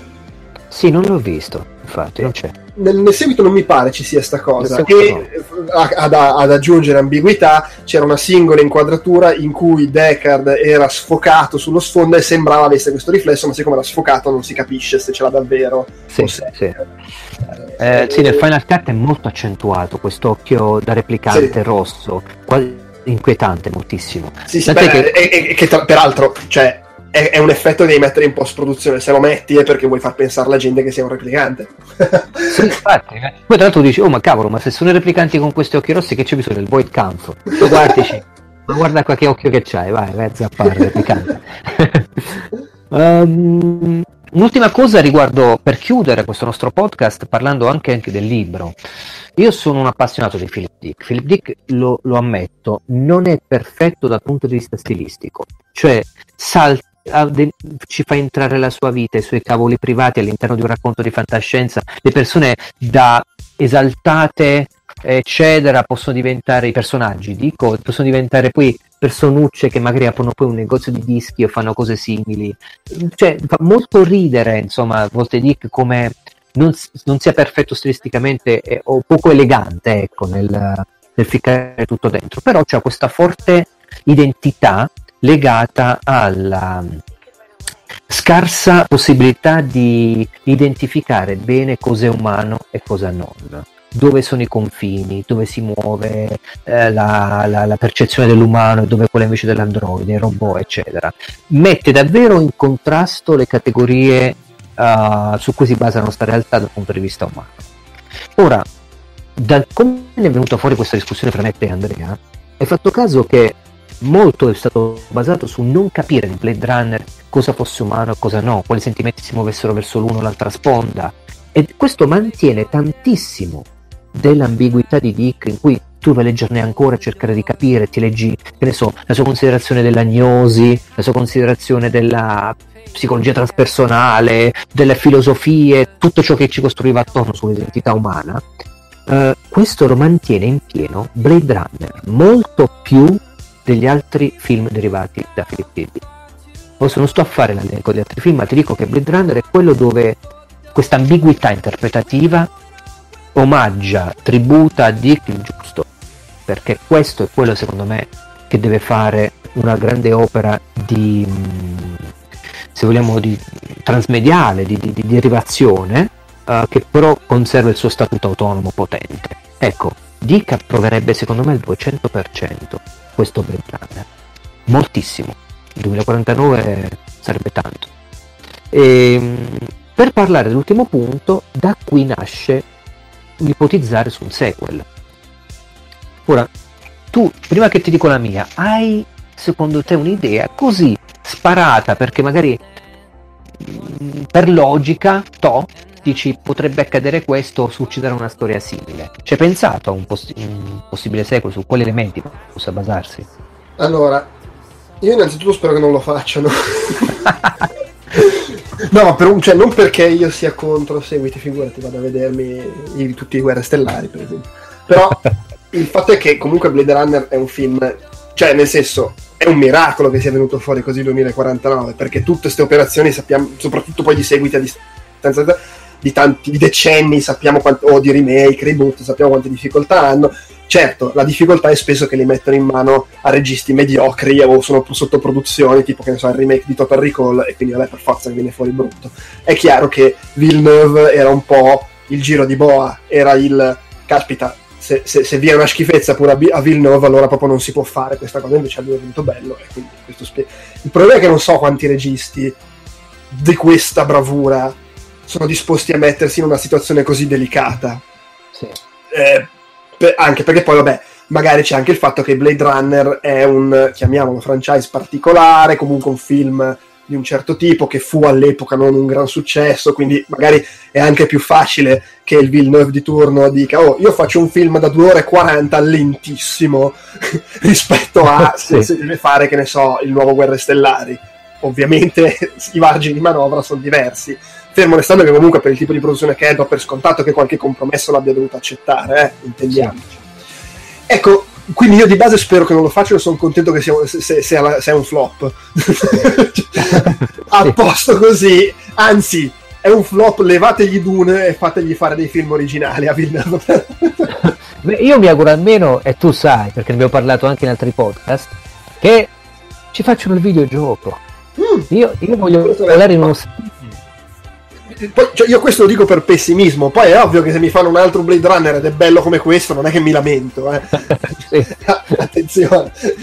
Chiaro. È, è, è, chiaro. Detto questo, a, a me sembra è, è, buffa sta cosa perché, ad esempio, una, una cosa di cui si lamentano molti è che ritengono che questo film lasci aperti troppi discorsi. I, e, e ovviamente nel 2017 questa cosa la vivi in una certa maniera, perché viviamo in un'epoca in cui qualsiasi cosa deve diventare un franchise, qualsiasi film fanno eh, lo pensano per, nella speranza di farne almeno altri 5 e, e quindi cioè, l'hanno fatto apposta perché si possono costruire l'universo espanso di Blade Runner. E lo capisco, perché obiettivamente cose tipo appunto Wallace, i ribelli, ci sono cenni da cui volendo puoi tirare fuori 8 sì. film se sei la Disney. sì. eh, secondo me però è una lettura cioè, oddio, sbagliata ce lo può dire solo Villeneuve chi ha prodotto il film, poco romantica se vuoi, perché io non trovo che sia poi così più così tanto diverso dal primo. Anche il primo c'erano discorsi che venivano aperti e poi lasciati lì perché comunque non fondamentali o magari proprio perché era bello lasciarli aperti. Anche sì. il primo si chiudeva praticamente allo stesso modo con Harrison Ford che trova lei, che vabbè era la mamma, qua è la figlia, e poi non sai cosa succede. Certo, qui, anzi, in realtà qua chiude di più, perché non è più un fuggitivo, dato che si spaccia per morto, almeno sull'immediato, diciamo. Sì, sì, sì. E, per cui non lo so, cioè, secondo me è, è, è un bel... È stato, è stato, fatto bene, nel senso che puoi sicuramente prendere spunti di qua e di là e tirarne fuori un seguito, come può anche finire qui. E finisce qui chiudendo la sua storia e chiudendo anche la storia che voleva chiudere di Deckard, se vogliamo. Detto questo, pistola a tempia come vorrei un altro Blade Runner, vorrei la stessa cosa, cioè un regista con due palle così che arriva e dice "Oh, io faccio il mio Blade Runner, eh, pesco queste due o tre cose sfiziose, per esempio continuare a dirmi eh, cosa fa Wallace visto che stavolta non è morto, come Tyrell, o, o continuare a parlarmi del discorso politico dei, dei, dei replicanti che vogliono prendere il controllo della situazione o inventarti di nuovo qualcosa di diverso. Siamo passati dai replicanti che non vogliono morire ai replicanti che non muoiono e quindi vogliono procreare. I prossimi replicanti cosa faranno? Eh, o raccontarmi cos'è, co- com'è, cos'è il figlio di un replicante. È semplicemente un essere umano? Perché poi non ci viene detto, noi la vediamo due volte lei e non sì. sappiamo niente di lei. Sappiamo solo che è brava a fare i ricordi, non sappiamo neanche se è veramente malata. Anche lì, a proposito dell'ambiguità, la malattia che ha potrebbe essere, se ce l'ha davvero, perché è figlia di replicanti e quindi è nata con dei problemi. O magari è una balla per tenerla nascosta, che secondo sì, me... parte di Tyrell che già sa tutto magari, però non lo sappiamo, è messo eh, esatto. casino appositamente. Eh, eh, sai, eh, le interpretazioni potrebbero essere tante. Ehm... dunque, io, io eh, ti leggo una parte del romanzo di, di Philip Dick, molto molto piccolo, sono quattro righe, però che secondo me possono tracciare una linea ipotetica per il prossimo Blade Runner. Uh, i replicanti praticamente qui nel, nel, nel romanzo di Dick si equalizzano e eh, c'è una parte in cui Dick scrive il quartier, il quartier generale su Mission è in realtà un'organizzazione con cui i replicanti si tengono in contatto sicuri che si permettono anche di assumere un cacciatore di taglio umano ora secondo me hanno preso molto da questa idea e l'hanno invertita gli umani che prendono un cacciatore di taglia replicante per cacciare i replicanti, che poi leggono nel 2049. Chiaro, sì. Un ipotetico sequel per me potrebbe essere che i replicanti costringano un umano a cacciare altri umani, mettendolo in situazioni e condizioni da fargli credere di essere un replicante. Quindi tutto il film sarebbe incentrato sul scoprire la propria natura umana, sempre nel contesto ovviamente del, della coalizione di persone, questo gruppo eh, di dissidenti che vuole cercare di riconquistare praticamente la, la propria dignità da replicanti eh, nei confronti diciamo di quella di, di, diritti che gli sono stati tolti, delle schiavitù che è stata imposta dagli umani. Che, che, poi alla fine è l'estremizzazione del non c'è differenza, siamo uguali. Anche esatto. loro, se sono nella condizione di poterlo fare, hanno gli schiavi, esatto. come peraltro si vede già qua eh, con la schiava eh, virtuale in casa. Esatto, esatto. Io questo potrebbe essere un ipotetico sequel.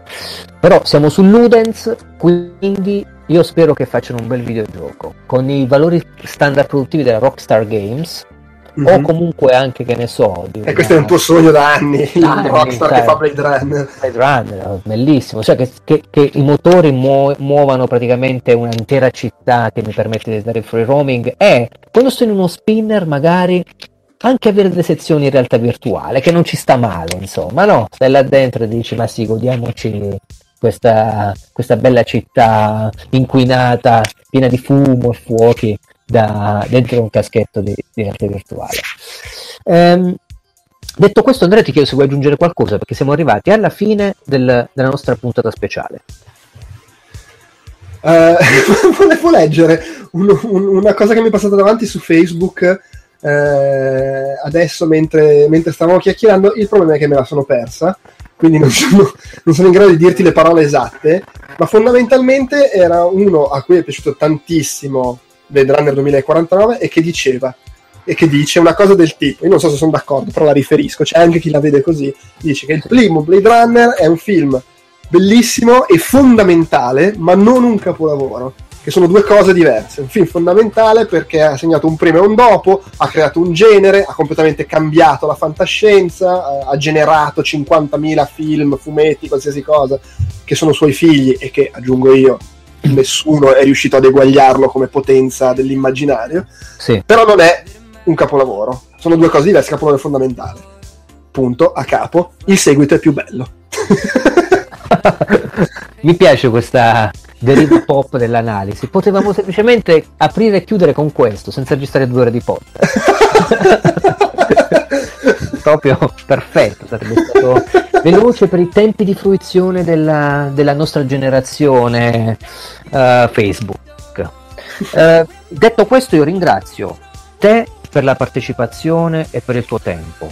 Uh, Philip K. Dick per il romanzo e ovviamente Ridley Scott e, e, Villeneuve per ciò che ci hanno portato anche su, sul, sullo schermo. Uh, volevo salutare Logan che purtroppo non è potuto esserci oggi uh, per questioni diciamo lavorative, stiamo registrando in un orario molto strano, subito dopo pranzo, quindi uh, diciamo, ci è andata anche bene perché fondamentalmente siamo soltanto noi e potremmo andare a vuota mazza, ma al contempo mancano dei pezzi che potevano essere interessanti. Subito dopo pranzo abbiamo iniziato, cioè adesso è abbondantemente oltre ora di merenda. Sì, sì, sì, infatti adesso subito con la merenda sintetica da replicante. Esatto. E, ehm, quindi grazie mille ancora, i contatti per Ludens, uh, insomma, presto avete, avrete notizie su tutto ciò che riguarda l'attività che sta facendo Ludens, continuate a sentir, uh, sentirci, a seguirci sul, sul, nostro canale su YouTube, um, la nostra attività è anche su Facebook. Andrea, se vuoi lasciare qualche riferimento, tu, a te ti troviamo su outcast.it eh, sì, su, eh, volete, vabbè, su, su, su, Twitter sono GeoPep, mi, mi, trovate anche lì se vi interessa quello che scrivo là.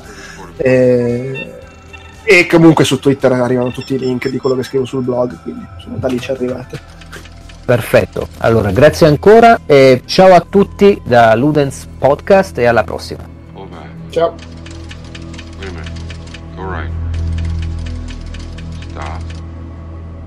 Enhance 5790. 45 left. Stop. Enhance 15 to 23.